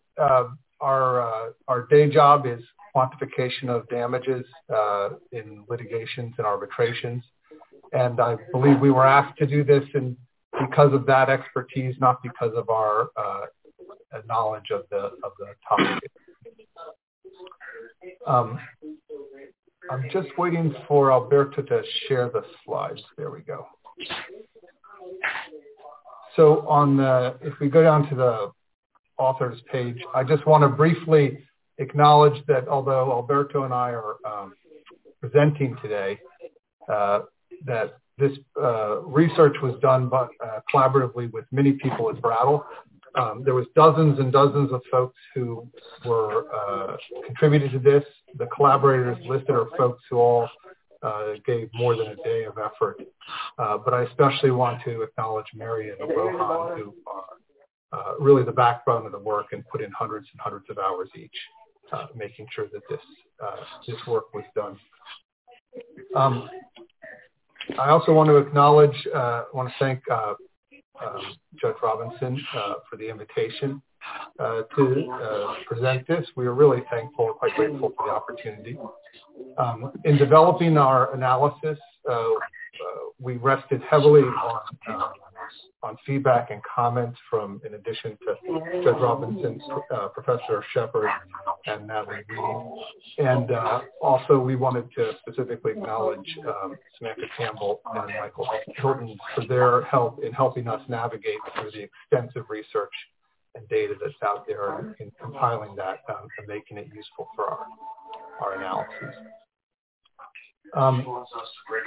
The assignment we were given was to follow up on the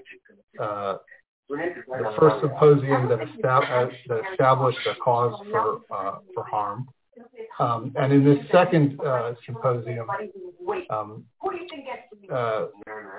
Judge Robinson asked us to estimate the quantum. Alberto, could you advance the slide? In doing this, we looked to guidance from a number of sources, including the framework provided by Judge Robinson for reparations, the work of Professor Beckles and Professor Shepherd was incredibly important foundation, and we also drew on broader academic literature on various harms as well as reparation. We were asked to estimate, and I think this is the first time, to estimate the harms for all of transatlantic chattel slavery. We were asked to identify those harms by country, both the harmed country in the Americas and the Caribbean, but also the enslaving countries. But as noted earlier, and just to be clear about it, we were not asked to apportion the reparations beyond the country level to individuals either downstream or upstream of those. So reparations, as noted, is really about the project of repair, and it encompasses much more than just monetary harm or compensation, but that that's the portion of the project that we've been asked to focus on. So wanted to be clear that we are just looking at the compensation aspect of this. And as a reality check, also wanted to just acknowledge that even with the limited scope of the economic harm, the assignment of estimating the complete amount of quantum is really quite challenging, and we have not completed that. As Professor Robinson noted a minute ago, there are certain heads of damages, especially related to psychological damage, that we don't provide estimates for, and will lead to further work. And do appreciate the ideas that will come in on how to attract those, estimate those. But what we have done is taken some of the larger buckets of harm and estimated damages for them, but they're not complete. Wanted to just put our work in a little context. There are others who have provided estimates of reparations. They are broadly consistent with the work we've done, but somewhat different in scope of the numbers. So, for example, in the Empire Pays Back, there is an estimate provided of $4 trillion in unpaid wages. That focuses on British colonies, whereas our analysis is across all of the Americas and Caribbean. That analysis is broadly consistent with the work we're doing, in that it's based on about $1 million per enslaved person as a level of damages for unpaid wages. Our estimate's a little bit higher than that. Sorry, the pounds per unpaid wages. Our estimates are a little bit higher than that, but in the same area, but just applied to a much larger base. We do not, on the other hand, include an estimate directly of unjust enrichment, although aspects of that do feed into some of our analysis. And many others have been provided. For example, the more recent Doherty and Mullen analysis of reparations is focused on, again, just on the United States. It's based on a wealth disparity measure. That is one component of what we provide. Our numbers are a little different than theirs, but very close to it. But our estimate is more comprehensive in that, again, it goes well beyond the United States. And then finally, I'd like to just give a brief overview of the presentation, the approach that we're going to provide. First, we divide our analysis into two large buckets of analysis, or periods. We estimate the harms during the period of enslavement, and then separately post-enslavement. Within each of these areas, again, I want to reemphasize that there are some things we measure and there are some things we were unable to measure. And we try to be clear about that. And for anybody who spends any time with this topic will realize that when we're talking about harms that span centuries and have to be accounted for over hundreds of years, the use of the interest rate is just a fundamental key part of this analysis. And so wanted to be very upfront about that. An interest rate, which is used to translate a value from one period of time to another, has three components to it. It's accounting for three different things. One is the purchasing power of money, so that you're able to purchase the same set of goods with the amount of dollars. That's the inflation component. And over these long time periods, we use about a 1.5% estimation for inflation. The second component of an interest rate has to do with the time value of money, or just simply how much I have to pay you for the delay in receiving a payment. And that's the real interest rate. That we estimate, or we use a 1% real interest rate over these long time periods. It's worth noting that's a conservative number, and there's a much longer discussion about this in the paper. But together, those equal about a 2.5% interest rate, which we use.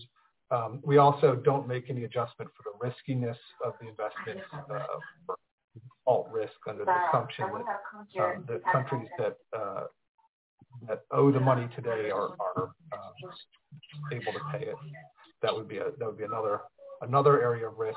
And we do provide some sensitivities for these. If we don't clarify before he wakes up, we need to tangle murders on his head. Paper and analysis. So with that, I'm going to turn it over to Alberto to start us off on the period of enslavement, and I'll pick back up later in the presentation. Thank you. Thank you. Thank you very much, Coleman, and thank you, Judge Robinson, for the invitation. And I must echo the thanks to everyone who helped us either by providing comments or helping us with the data availability for this particular project. So we will begin by discussing the calculation of damages during the period of enslavement. And as Coleman already noted, we will divide these into two broad categories. The categories where we can provide an actual estimate of the quantum of damage, and others, then the second category are heads of damages where we are unable to provide an estimate. For the categories where we are able to provide the estimate, you will note that the order in which we present them may be somewhat counterintuitive. The more intuitive approach would be to begin with loss of liberty, which is the origin of all the rest of the damages. However, the way in which we will present them is what we've been referring to as a building blocks approach. Unpaid wages and loss of life will provide a very concrete methodology that allows us to anchor the values of the rest of the damages. Therefore, we discuss first loss of life and unpaid wages. We will treat them as a single combined head of damages, and then we will anchor the value of the rest of the heads of damages to that combined loss of life and unpaid wages head. That does not mean that we do not recognize the importance of other damages that happened during the period of enslavement. Everything from psychological mistreatment, family separation, political disenfranchisement, and social isolation, and I am sure we are missing many, many more from this list, where part of the horrible damages and harms that were experienced by the enslaved. We want to recognize that we are aware of them. We also want to recognize that the tools that we have at hand at this moment do not allow us to calculate damages associated with these heads of damages. So with that, let us set the stage for the calculations that we will be presenting. Much of this data is, or at least part of it, is probably well known to a good portion of the audience present here today. We begin by looking at the number of embarked enslaved people that left Africa and sometimes European shores, but mostly Africa, headed to the Americas and the Caribbean. As we know, not all of those survived the Middle Passage, so we disentangle those who were actually disembarked, that were roughly 8 million people, and those that died in the Middle Passage, roughly 1.2 million people. Here, it is important to note that we will be calculating damages associated for both. And I will go into further detail on how we do not make an important methodological distinction between those who actually disembarked and those who died in the Middle Passage for the purpose of calculating the damages.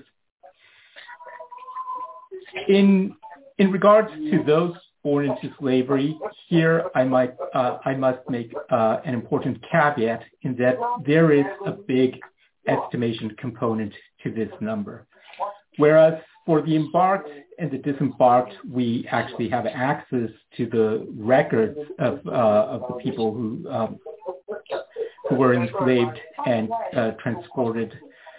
We do not have sufficiently rich data to affirm that we have a precise number for those born into slavery. For the case of the United States, we do have records that allow us to present the roughly 7 million numbers that we see for the United States as data-based. For the rest of the countries, we adopt a methodology that was first presented in the documentary that Coleman already made reference to, The Empire Pays Back, where they assume one birth into slavery for every three enslaved person that was transported to the Americas. Adding all of these numbers together gives us the staggering amount of almost 20 million people who were enslaved and on whom we will be calculating damages. Now, the table, as we presented in this slide, is a little bit overwhelming. There's far too much to take in. Perhaps an easier way to see who were the nations involved in enslaving these 19 million people, we can see this graphical representation. Portugal and the United Kingdom, or its predecessor states, share the greatest portion of the number of enslaved people. Between the two of them, they are roughly half of the 20 million that we saw in the previous page. Note that this chart talks only about the embarkments, so that is why it won't add up to the 20 million that we saw. We are not taking into account those born into slavery. Behind Portugal and Britain, Spain and France follow closely, and Brazil shows up as it continued having enslaved people even after independence. Now that we have a sense of the number of people on whom we will be measuring the damages, let us go into the actual methodology. As I mentioned earlier, we will be combining uncompensated labor and loss of life into an estimate that we refer to as foregone earnings. Let me unpack that a little bit. Loss of life is ahead of damages that has been measured in many ways in the economic and the actuarial literature.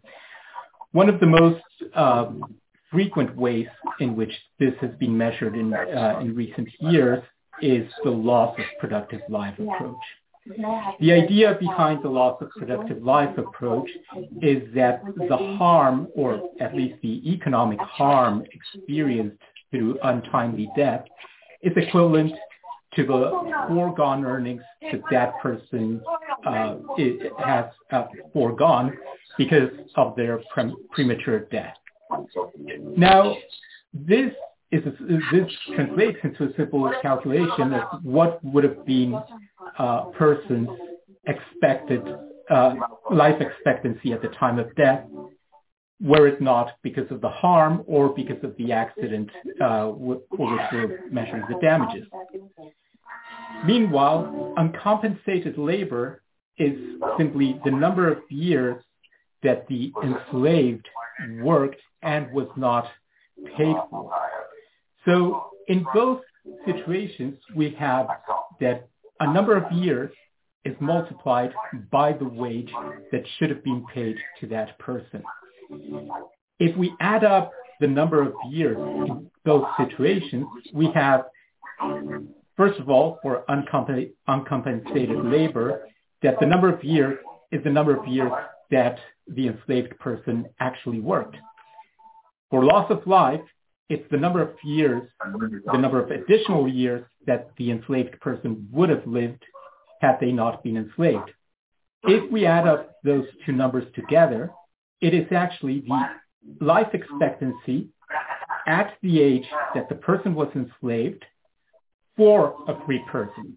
So it is the amount of time that, in our base example, say at age 20, a non-enslaved person would have been expected to live. And then we multiply that number of years times the wage that a free person would have lived. Again, all of this is presenting a number that is what would have been this person's lifetime earnings were it not because of their enslavement. They would have lived, or they would have been expected to live as much as a free person, and they would have been expected to earn per year or per hour the amount that a free person would have been expected to earn. This simplifies our calculation to multiplying two numbers, the life expectancy of a free person times the wage times every single one of the 19 or 20 million people that we are looking for. Now, here,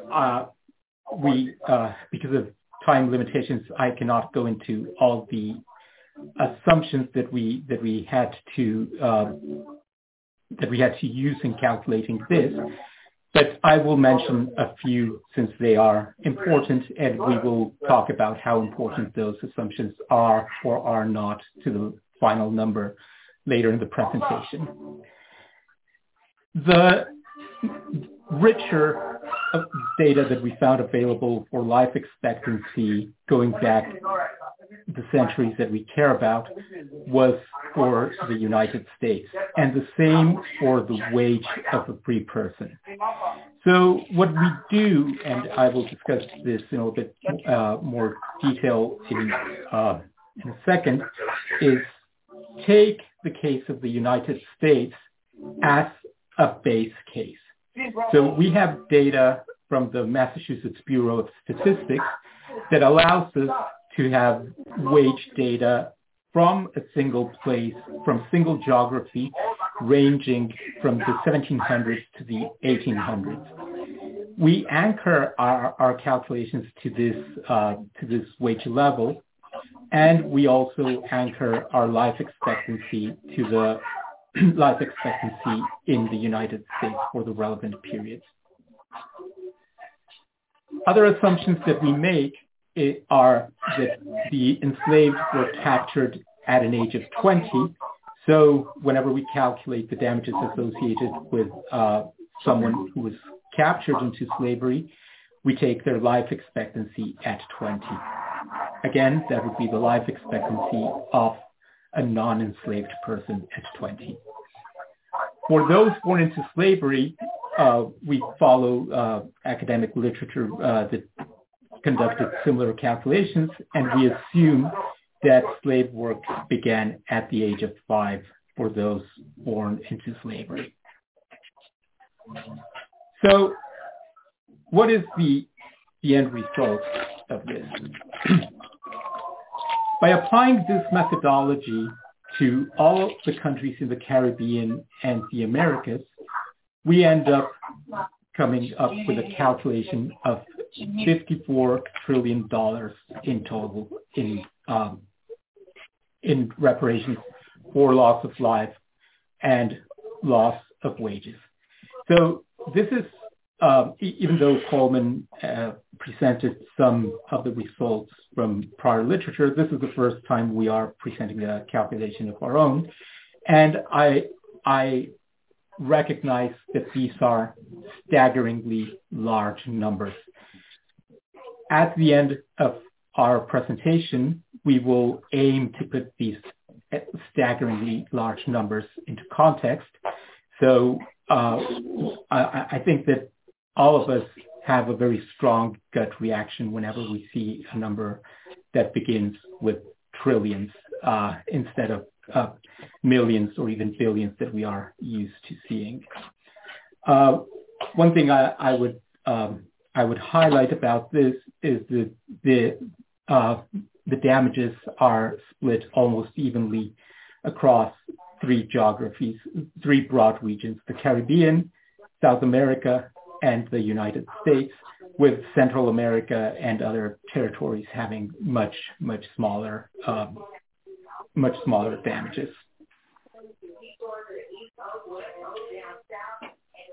Another point that Coleman highlighted at at the beginning of his presentation was the importance of the interest rate. So what we want to highlight at this point is the importance of two of the assumptions that we are making. As I said, a lot of our analysis is anchored on data available for the United States. So we want to show two things in this with this chart. One, the huge importance of the interest rate when conducting these calculations, and second, the relative importance of other assumptions. If we go across the columns, what we show in each of the different columns is what happens if our assumption that wages were the same everywhere in the Americas as they were in the US, what happens if that assumption is not accurate?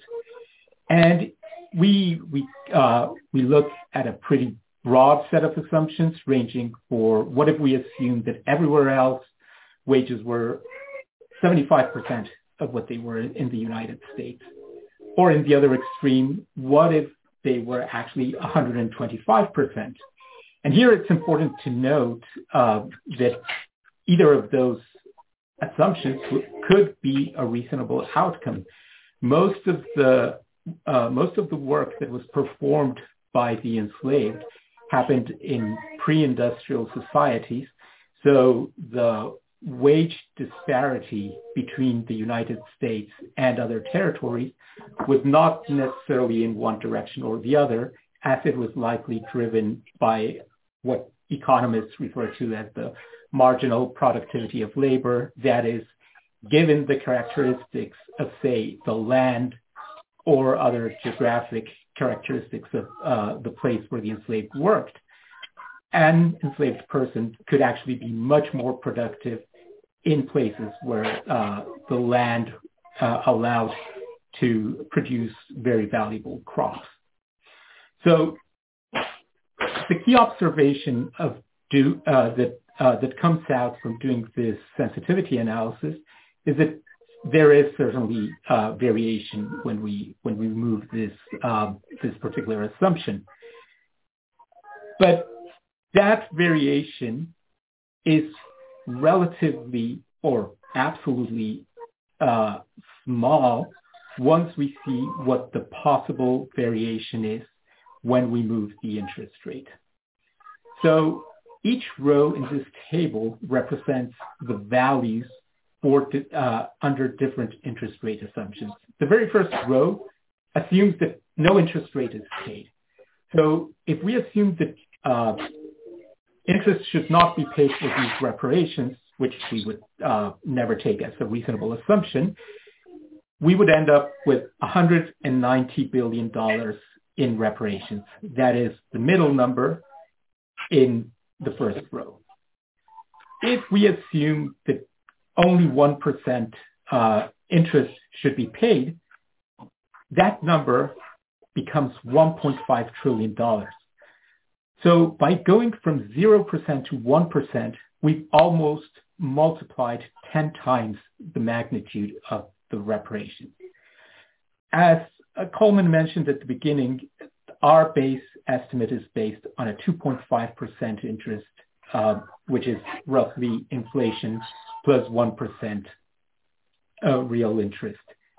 That yields a $54 trillion estimate in our base scenario. If we reduced this interest rate by 0.2%, we lose almost a third of the value of the calculation. If we reduce it by 0.4%, so we make it 2.1%, we are losing almost half of the calculation. So it is a point that I think we cannot stress enough, the importance of the interest rate and how all of these interest rates that we are showing, even the 5%, which produces numbers that are so staggeringly high that we wouldn't even know how to put them in proportion within the magnitude of the world's economy. Yet 5% is an interest rate that has been observed over the past 500 years, and a case could be made that some investments have reasonably grown without rate risk at those levels. So we will come back to the discussion of interest rates once we've investigated the rest of the heads of damages. This is the first introduction that we make to them. Then we go to the second or third head of damage, loss of liberty. Here, our analysis is based on the academic literature on manumissions. So the academic literature has looked at, we found some empirical work where through the analysis of manumissions, the authors managed to separate the value of the labor as understood by the slave owner and the value at which the manumissions actually occurred. And they conclude that there is a rough 20% discrepancy between the two.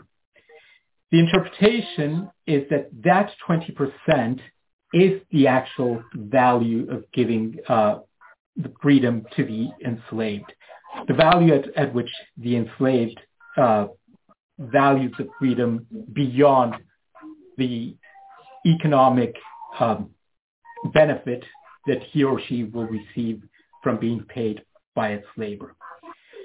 So the calculations that we do to come for quantification of damages associated with loss of liberty is apply that 20% to our foregone earnings calculation, and we arrive at a base value of 10.9, almost $11 trillion. To check how reasonable this approach to calculating loss of liberty was, we looked at two other approaches. The first one was looking at, in the case of the United States, what is the compensation for false imprisonment paid across multiple states?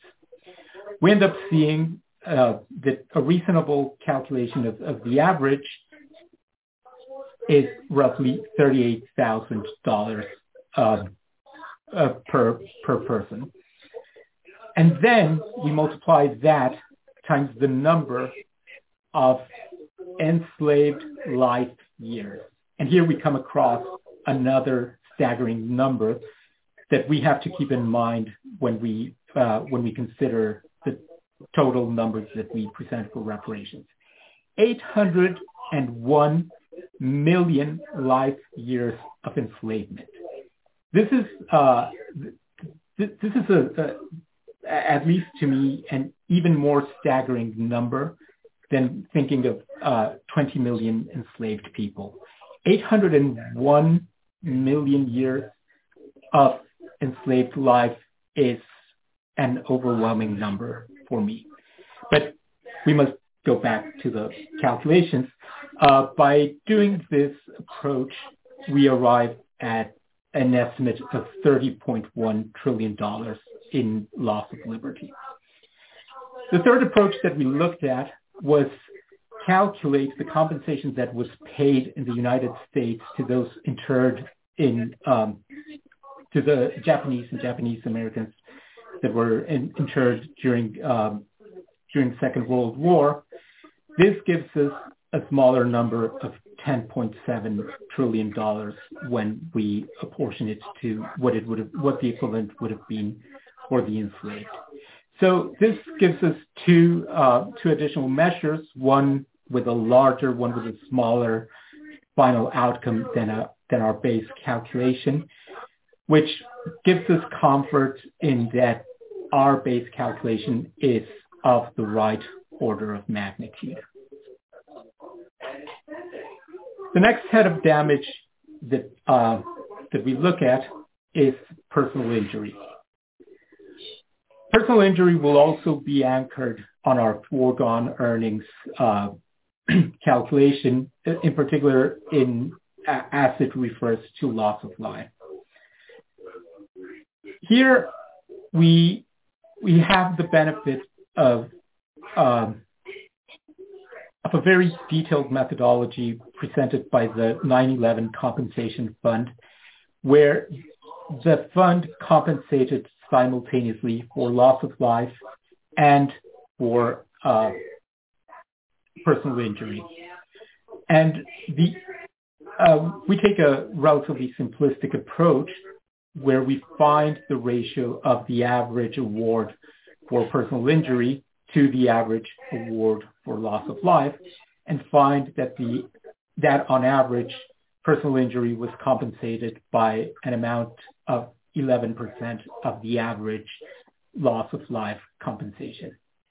We apply that same ratio and we assume that everyone who was enslaved suffered personal injury, an assumption that I hope will not be controversial. And this leads us to a calculation of $6 trillion in damages for personal injury.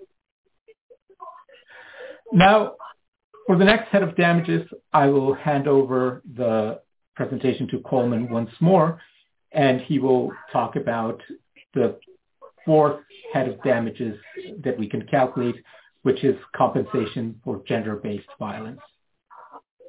Thank you, Alberto. So picking up on this last area that we estimate harm during the period of enslavement is for gender-based violence. As noted earlier, this is rape, forced pregnancy, and other types of sexual abuse. Here we are trying to estimate compensation for this harm that is above and beyond compensation that's already been paid. So we conceptually, at least, this is not about the loss of liberty, forced confinement, loss of wages. It is intended more to focus on the psychological harm from this head of damage. The first assumption we make is, although we recognize that there was gender-based violence and sexual assaults against men and children, we're going to focus on what we understand to be the majority of the harm, which was against enslaved women. And the first step is to estimate the number of enslaved women. And looking at research both on during the period of transport and subsequently, we come up with an estimate that about 35% of all enslaved people who came to the U.S. Came to the Americas, plus were born here, were women. And that other research has shown that more than half, about 58% of adult women who were enslaved experienced sexual assault. So combining those two numbers of the amount of women and the adult women, the share of them that this research suggests suffered this harm, that gives us the number of individuals and the number of years of their lives that we want to use in our estimation. Here we turn toward, if you can go back just a sec, here we turn toward other judicial determinations of harm for the amount that we are going to apply here. And we look across a broad variety. They're largely applicable, but not exactly the same as what we're trying to estimate. And there's also an issue, a methodological issue about these amounts of compensation are for distinct periods of time, whereas we are trying to estimate lifetime levels of harm. So we take as a base, using our judgment as a base from these judicial determinations, an average of about $50,000 U.S. per year of adult harm for this, and that together they end up with an estimation of harm, which on the next page brings these all together. And when you multiply them out for both folks that came to America and the Americas and were born here, we end up with an almost $7 trillion estimate of harm, this last head of damages. So now taking these, it's really five heads of damages, recognizing that foregone earnings encompasses two distinct things, the lost wages plus the loss of life. If we add them all up, the wrongful conduct during the period of enslavement is approaching $80 trillion, almost $79 trillion. We're now going to turn toward the period of post-enslavement, and then all of this will be put in, these staggering numbers will be put in context soon. I think it's worth noting we've also unpacked these by this estimate by the enslaving countries and the harmed regions. We have the details by country, the full matrix, and we'll present that for the total set of harms of both periods at the end of the presentation. So moving to the period of post-enslavement, the first thing we want to recognize is that there are many continuing harms that happen after emancipation. Alberta, we can go to the next slide. We use as our summary measure, as I think others who have done research in this area have done, is a summary measure for the harm from this period, wealth disparities between, I'll get into the details of how we calculate it in a second. We're also going to provide a recognition that there are, beyond what's captured by the wealth disparities, there's many other continuing harms, and we are going to give some indication of those. But again, it's really important for us to acknowledge that we're not capturing the full scope of harms from this measure or this analysis. So the wealth disparity, which is at the heart of what we're estimating here, is intended to capture the economic harm post the period of enslavement.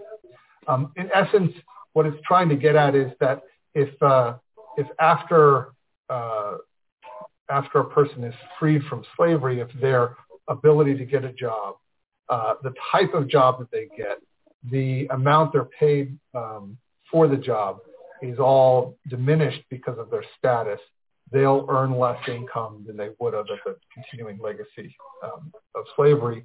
And that lower income is going to have two effects on them. One is their consumption, the quality of their life, what they're able to consume, the utility they get will be lower during their lifetime, but it will also mean that they will have less wealth to leave to the next generation. And when that generation then sets out and experiences those same harms, they start at a disadvantage because they have less wealth. And this process accumulates over time and ends up with our measure of the wealth disparity experienced today. We estimate this in sort of two buckets. For the United States, we're able to look at the difference between white and black people in the U.S. And the average wealth held there. And our estimate of disparity is the difference in value, and the difference in these average amounts of wealth times the number of black people in the U.S. In essence, it's the amount of money that would eliminate the wealth gap within the United States. For the rest of the Americas and Caribbean, what we do is estimate the difference in average individual wealth between the countries that the slave trading countries and the countries in the Americas. This measure is a little different and is a little less precise, I think, at what we're trying to get at. So I wanted to just take a moment to give the reasons why we still think it's a useful measure. I first want to recognize that what we're measuring is we're trying to get a measure of the economic harm caused by slavery, and that some of the wealth differentials that we're measuring could be caused by non-slave related colonial practices, and that there could be other reasons for this wealth differential. I suspect that could go in a couple of directions, but to the extent that there is wealth differentials associated with something other than transatlantic chattel slavery, then our estimate on that dimension will be overestimating the wealth differential. On the other hand, because we're using average wealth in a country, we are not taking into account wealth differentials within the countries in the Americas. And to the extent that for some countries, as is very stark in the United States, but for other countries that there is color-based wealth differentials, we are not capturing those. And in that sense, we are probably underestimating the quantum of wealth. The conceptual argument we're trying to, or exercise we're trying to do here is answer the question of what would the wealth differential be had there never been transatlantic chattel slavery? And our assumption is that there would be no wealth differential. We don't know that that is necessarily true, but given that this measure of economic harm for the period that it's applied is conservative in nature, as noted, it does not capture some of the consumption effects along the way, plus it doesn't capture some of the other effects that I'm going to talk about in a second. Given the conservativeness of the nature, even if this particular measure slightly overmeasures the wealth differential, we still think it's a good measure of reparations, and there's more of a discussion of this in our paper. So moving on to the estimates. In the United States, as I noted, we could look at the differential in individual wealth by race and see that the wealth gap, the difference in wealth between black and white citizens of the United States, is over $250,000. And applying this number to the more than 41 million black people in the United States gives us a wealth gap of about $11.5 trillion. This is on par with other measures of the wealth gap, slightly lower than Modernity and Mullen. For the rest of the Americas, as I noted, we look at the gap in wealth between the enslaving country and the destination country. And again, it comes up to just over $11 trillion in total. Taking these two together is almost $23 trillion estimate, and this is the number that we put forward for the harms from the post-enslavement period. We have, again, calculated it by country so that we have a full matrix. This is just a summary of it, and when this is combined with the period of enslavement harm, for our total estimate, we have a chart at the end that'll talk about that. I did want to just acknowledge that one of the issues around the wealth gap analysis is that even if the wealth was equalized today, that doesn't mean it would stay equalized going forward, because all the same mechanisms of harm that have caused the wealth gap would continue without a fuller set of reparations or restorative justice here. So those additional harms, we go through a number in the paper. I have a few of them here, but it's just to say that that the difference, the ongoing harms and legacy of slavery in the Americas is much more than just the economic harms, and that without addressing the full set of disparities, solving the economic problems would not be sufficient. And with that, I'll turn it back to Alberto to try to put some of these staggering numbers into. Thank you, Coleman. So let's begin by summarizing. We've been throwing a lot of numbers around. It's probably a good idea to begin by looking at how everything adds up.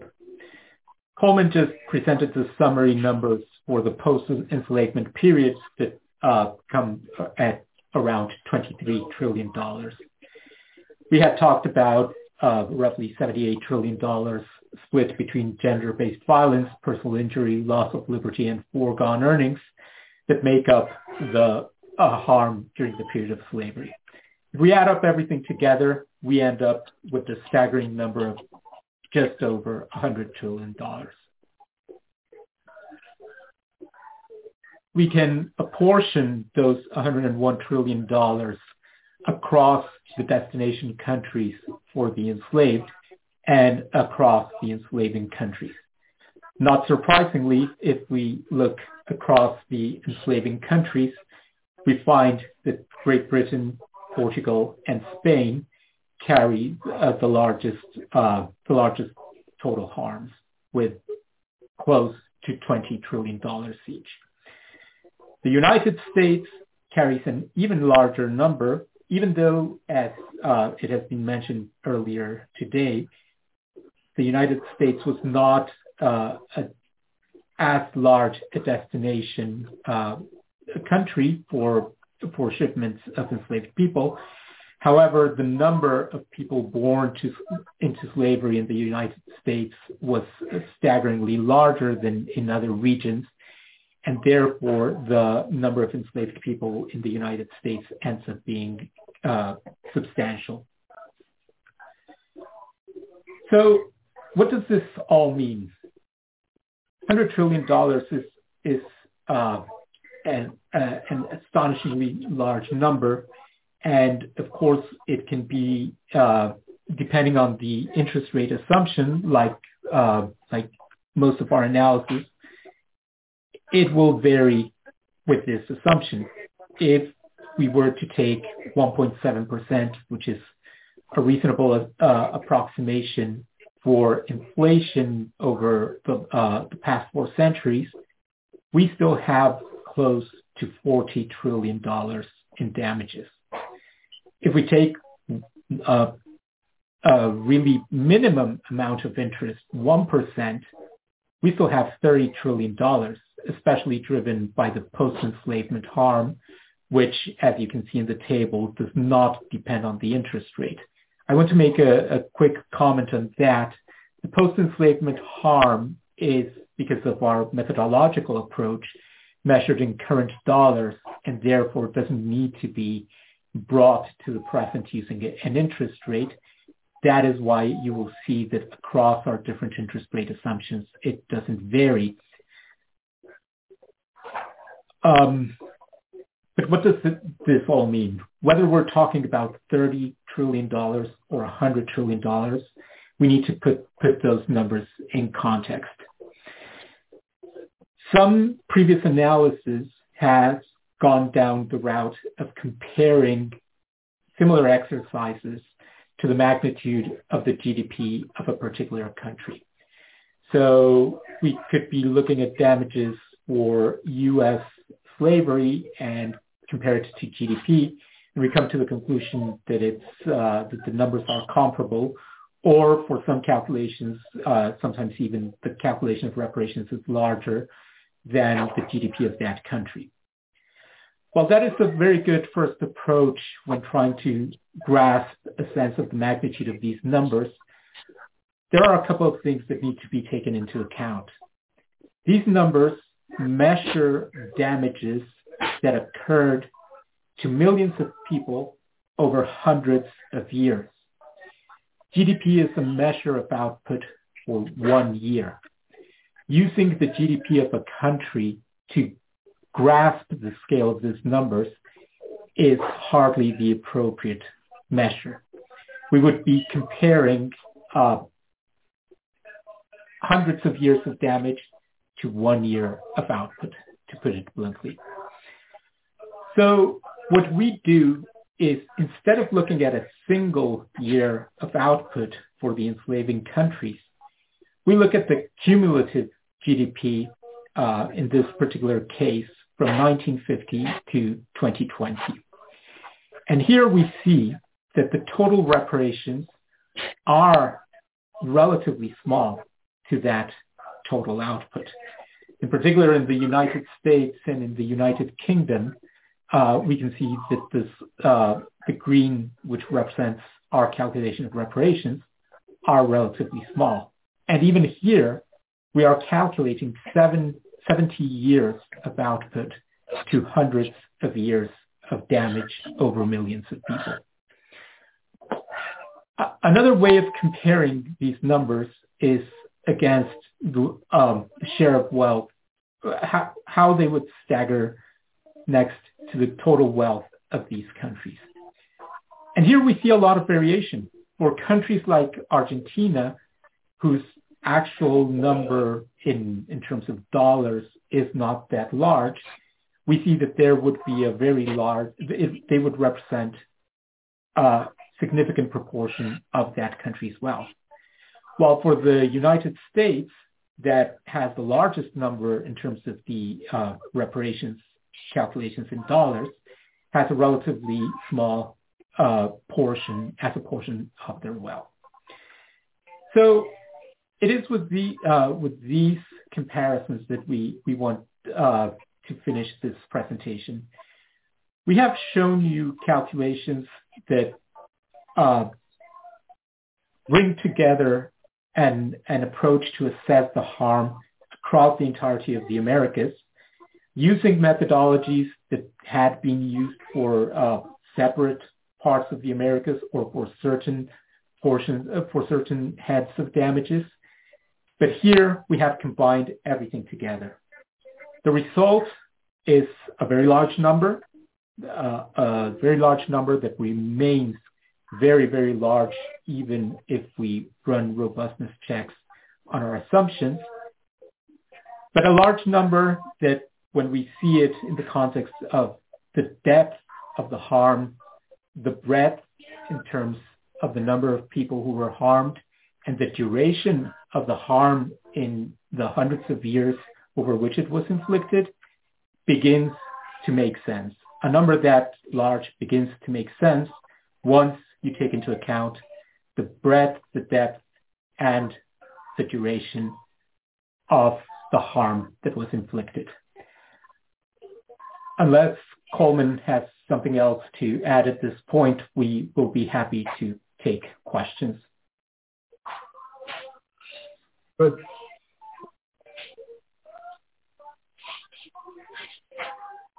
That's it for us.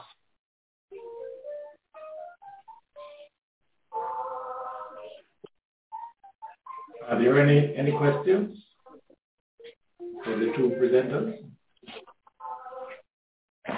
If not, I would like to thank you both very much. It's a very technical matter, but I believe you made the difficult issues very understandable, and I congratulate you for that. So we'll now take the break and resume at I think 1:30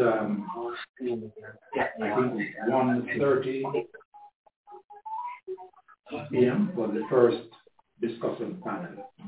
That will be 7:30 p.m. in the Netherlands right now. So thank you both very much, and I look forward to keeping in touch with you, because I'm sure there will be matters that we want to address as we move forward. So once again, very grateful to you. Thank you, and there's much more work to be done. Thank you. Thanks.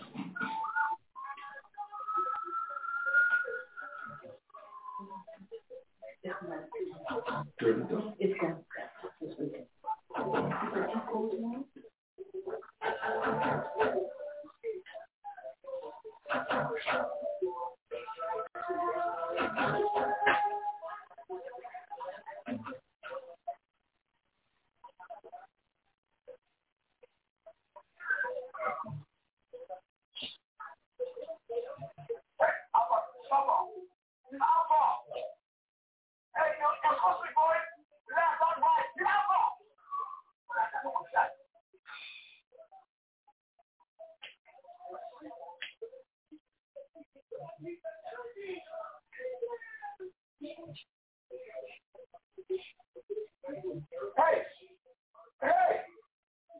What's wrong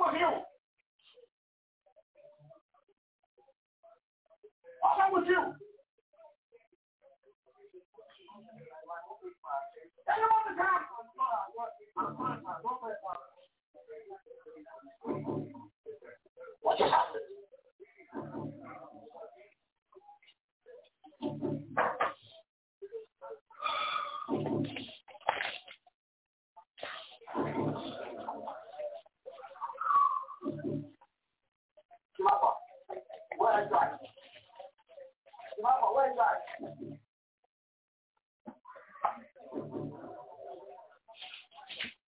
Hey, you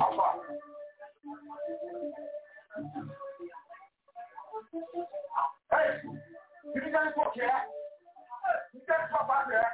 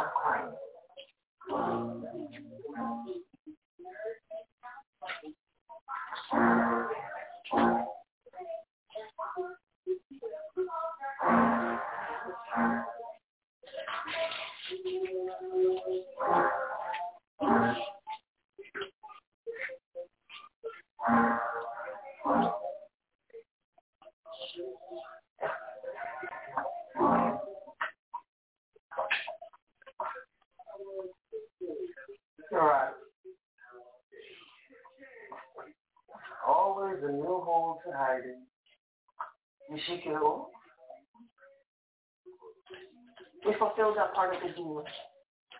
Your turn. What are you going to do with that? Shoot. Yeah, Biko. Dara, I know you will not like the rest of the burden. Try me. Dara, we don't need this. Very well. My watch is on. No, Dara, you're part of us now. It's I understand. Dara.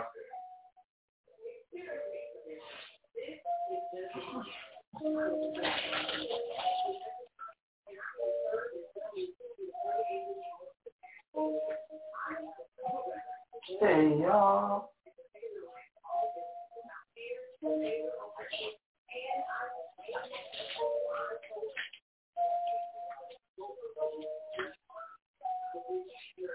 Are you saying that the plan to blow up the National Assembly?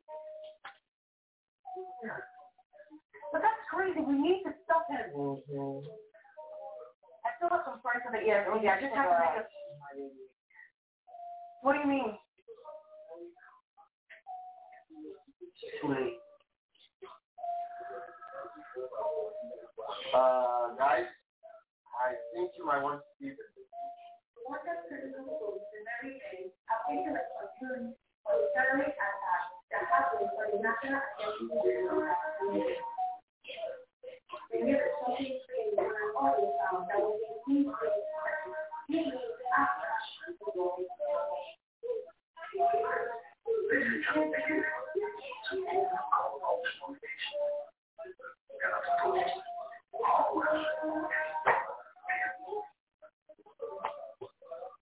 No. Come on, guys. Stop looking at me like that. There's an explanation to all of this. I met this blonde-haired girl. We did it all the time. She ended up in my room.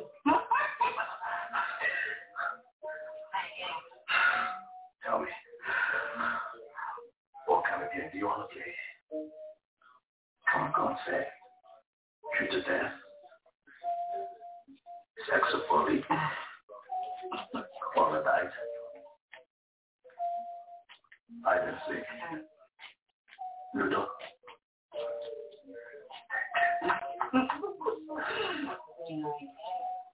Oh yeah. Otherwise, that's your game.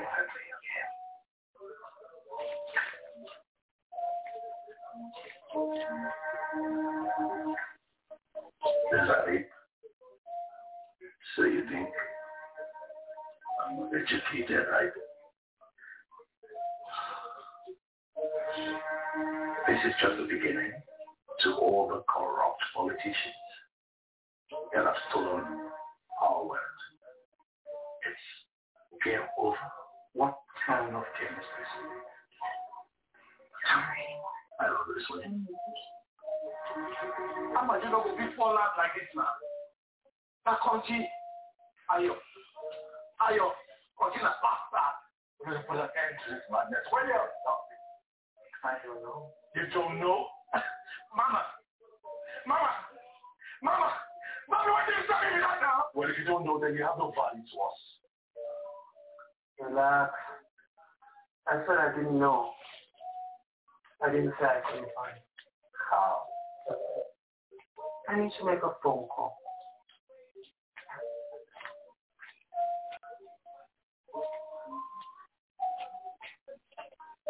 Johnny, you have to keep him talking as long as you can. Duke. Madam, no thanks. I can't work for you in Canada. I repeat that. How much did he pay you to betray me?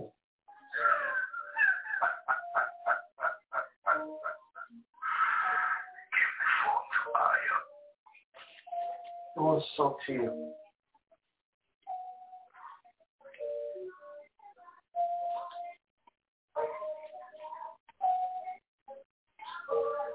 Shocks you to know my life, yeah?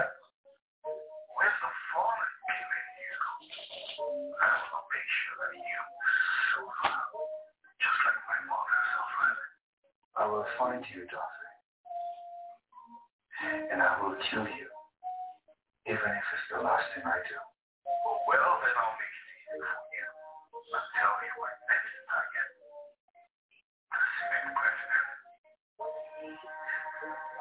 The Senate president is heavily guarded. You can't get to him. That's why you are going to go with me. Really? Why so? Why should we kill the Senate president? To what purpose? Because I have something that belongs to you. Is it? What? Jesus Christ. Duffy. Hello? Oh my God.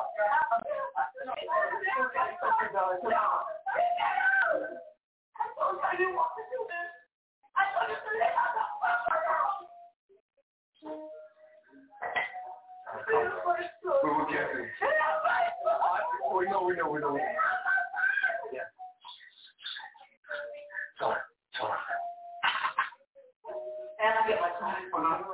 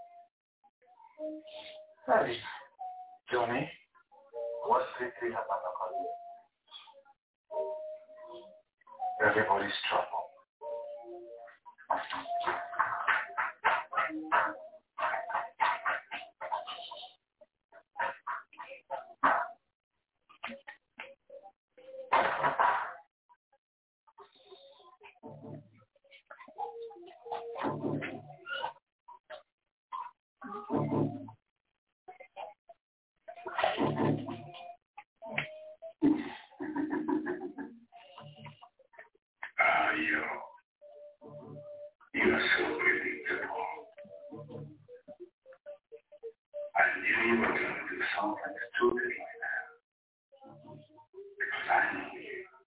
because I know you better than you know yourself, you think this is one of your stupid magic coin tricks. It's not. As a gambler, you must know when the odds are against you. Since you're in the mood to play games, how about I teach you one more lesson? Heads or tails?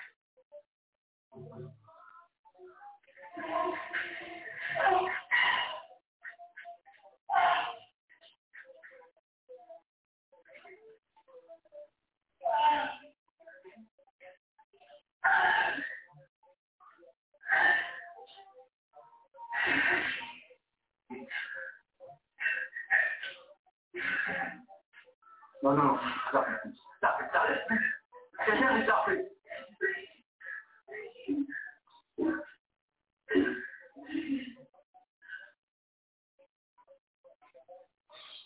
Your actions are consequences.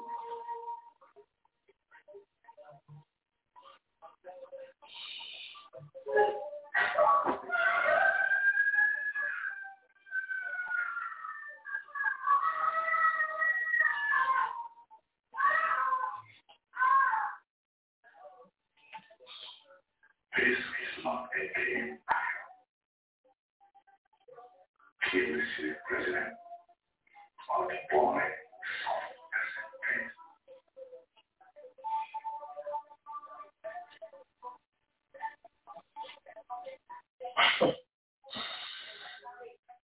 a pit. Nurse, Remy, Sarah. Only God knows which one of us is going to do this. Hello. I fear talking. That's exactly what it wants. We will let him. We have to stop him. This guy seems to always be a step ahead of us. You're not ahead of us at any time. Yes. But we must stop him. So here's a schematic to the building where the benefactor is going to celebrate him. His second time victory. You guys were smart. The happy sources and he's going out all the time of life. So what's going to happen is we're going to find him, we'll try to bring him back up. Do you understand that? He is considered by many to be the favorite to become the next president of the country. Johnny, I'd like for you to infiltrate the building and access the local networks and have it. Jonas, I want you to secure him and make sure no harm comes. Kenya, Amaju, you all secure the perimeter, okay? How do we do that with every security agency in the country outside of Maryland? That's where the magical comes. I know the owners of the security and catering company. They will insert you lot into their teams and get you in. Yes, that's it, just like that. Let's just say that just like you figure, they own you. Everybody from Nigeria and LA, you say, well, all right, oh, wait, one minute. We need to address this big elephant in the room. Are we actually going to give the next president of this country? Now, wait. One is... Right. When we get to that bridge, we'll cross it, okay? I don't want to cross that bridge. Johnny? We have less than 48 hours to hold this true. I'm going to that one out now. I'm not going. Jonas. What is it? God, are you not meant to protect me? Yes.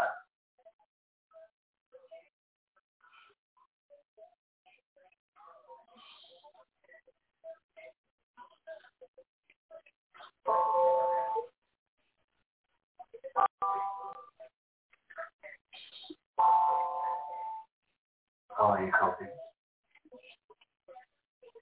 Everything now. I've been waiting for him to come home. When is he coming back?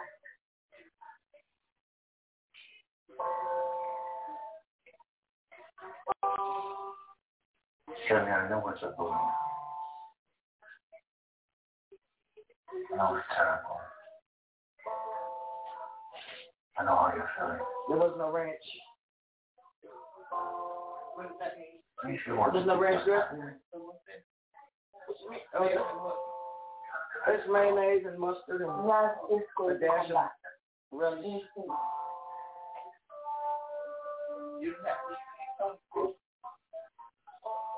It's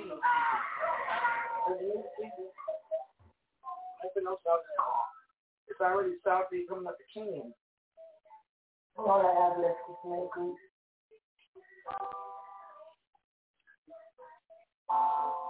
What about that? It's inside of me. You can put that on yours. I have nothing. Child. My child needs her mother.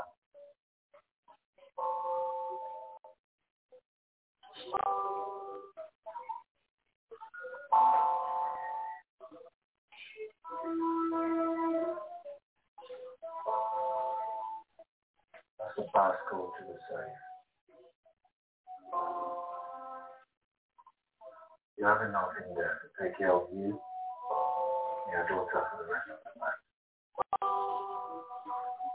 Just in case you don't come back. You want to end my suffering. He was a man that stole my joy.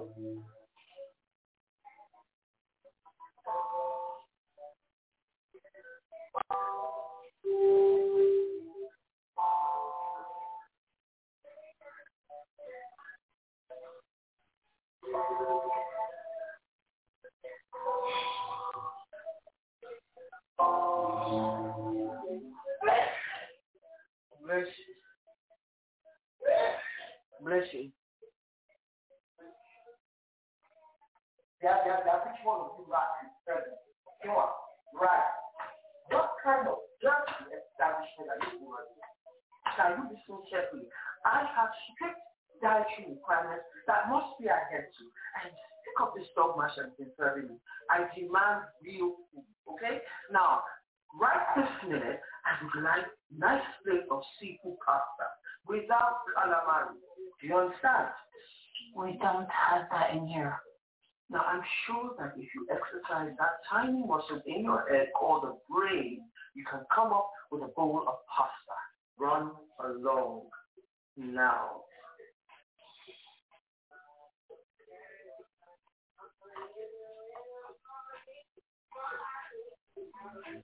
What?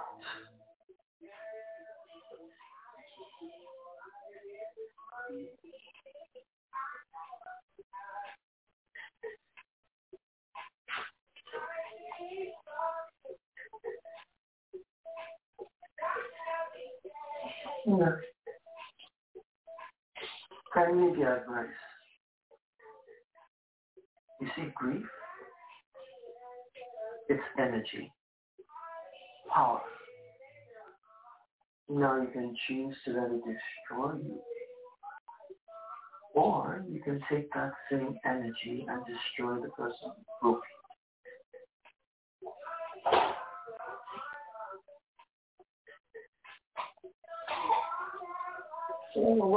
What do I do?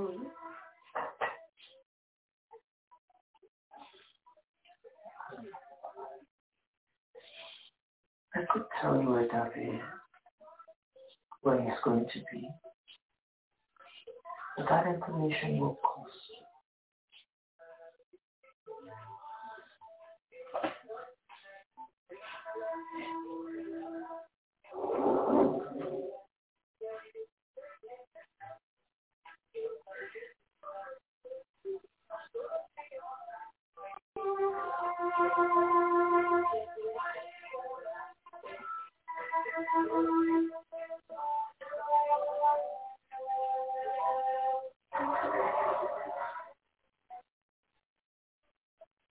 Hopefully they don't. Now tell me everything I need to know.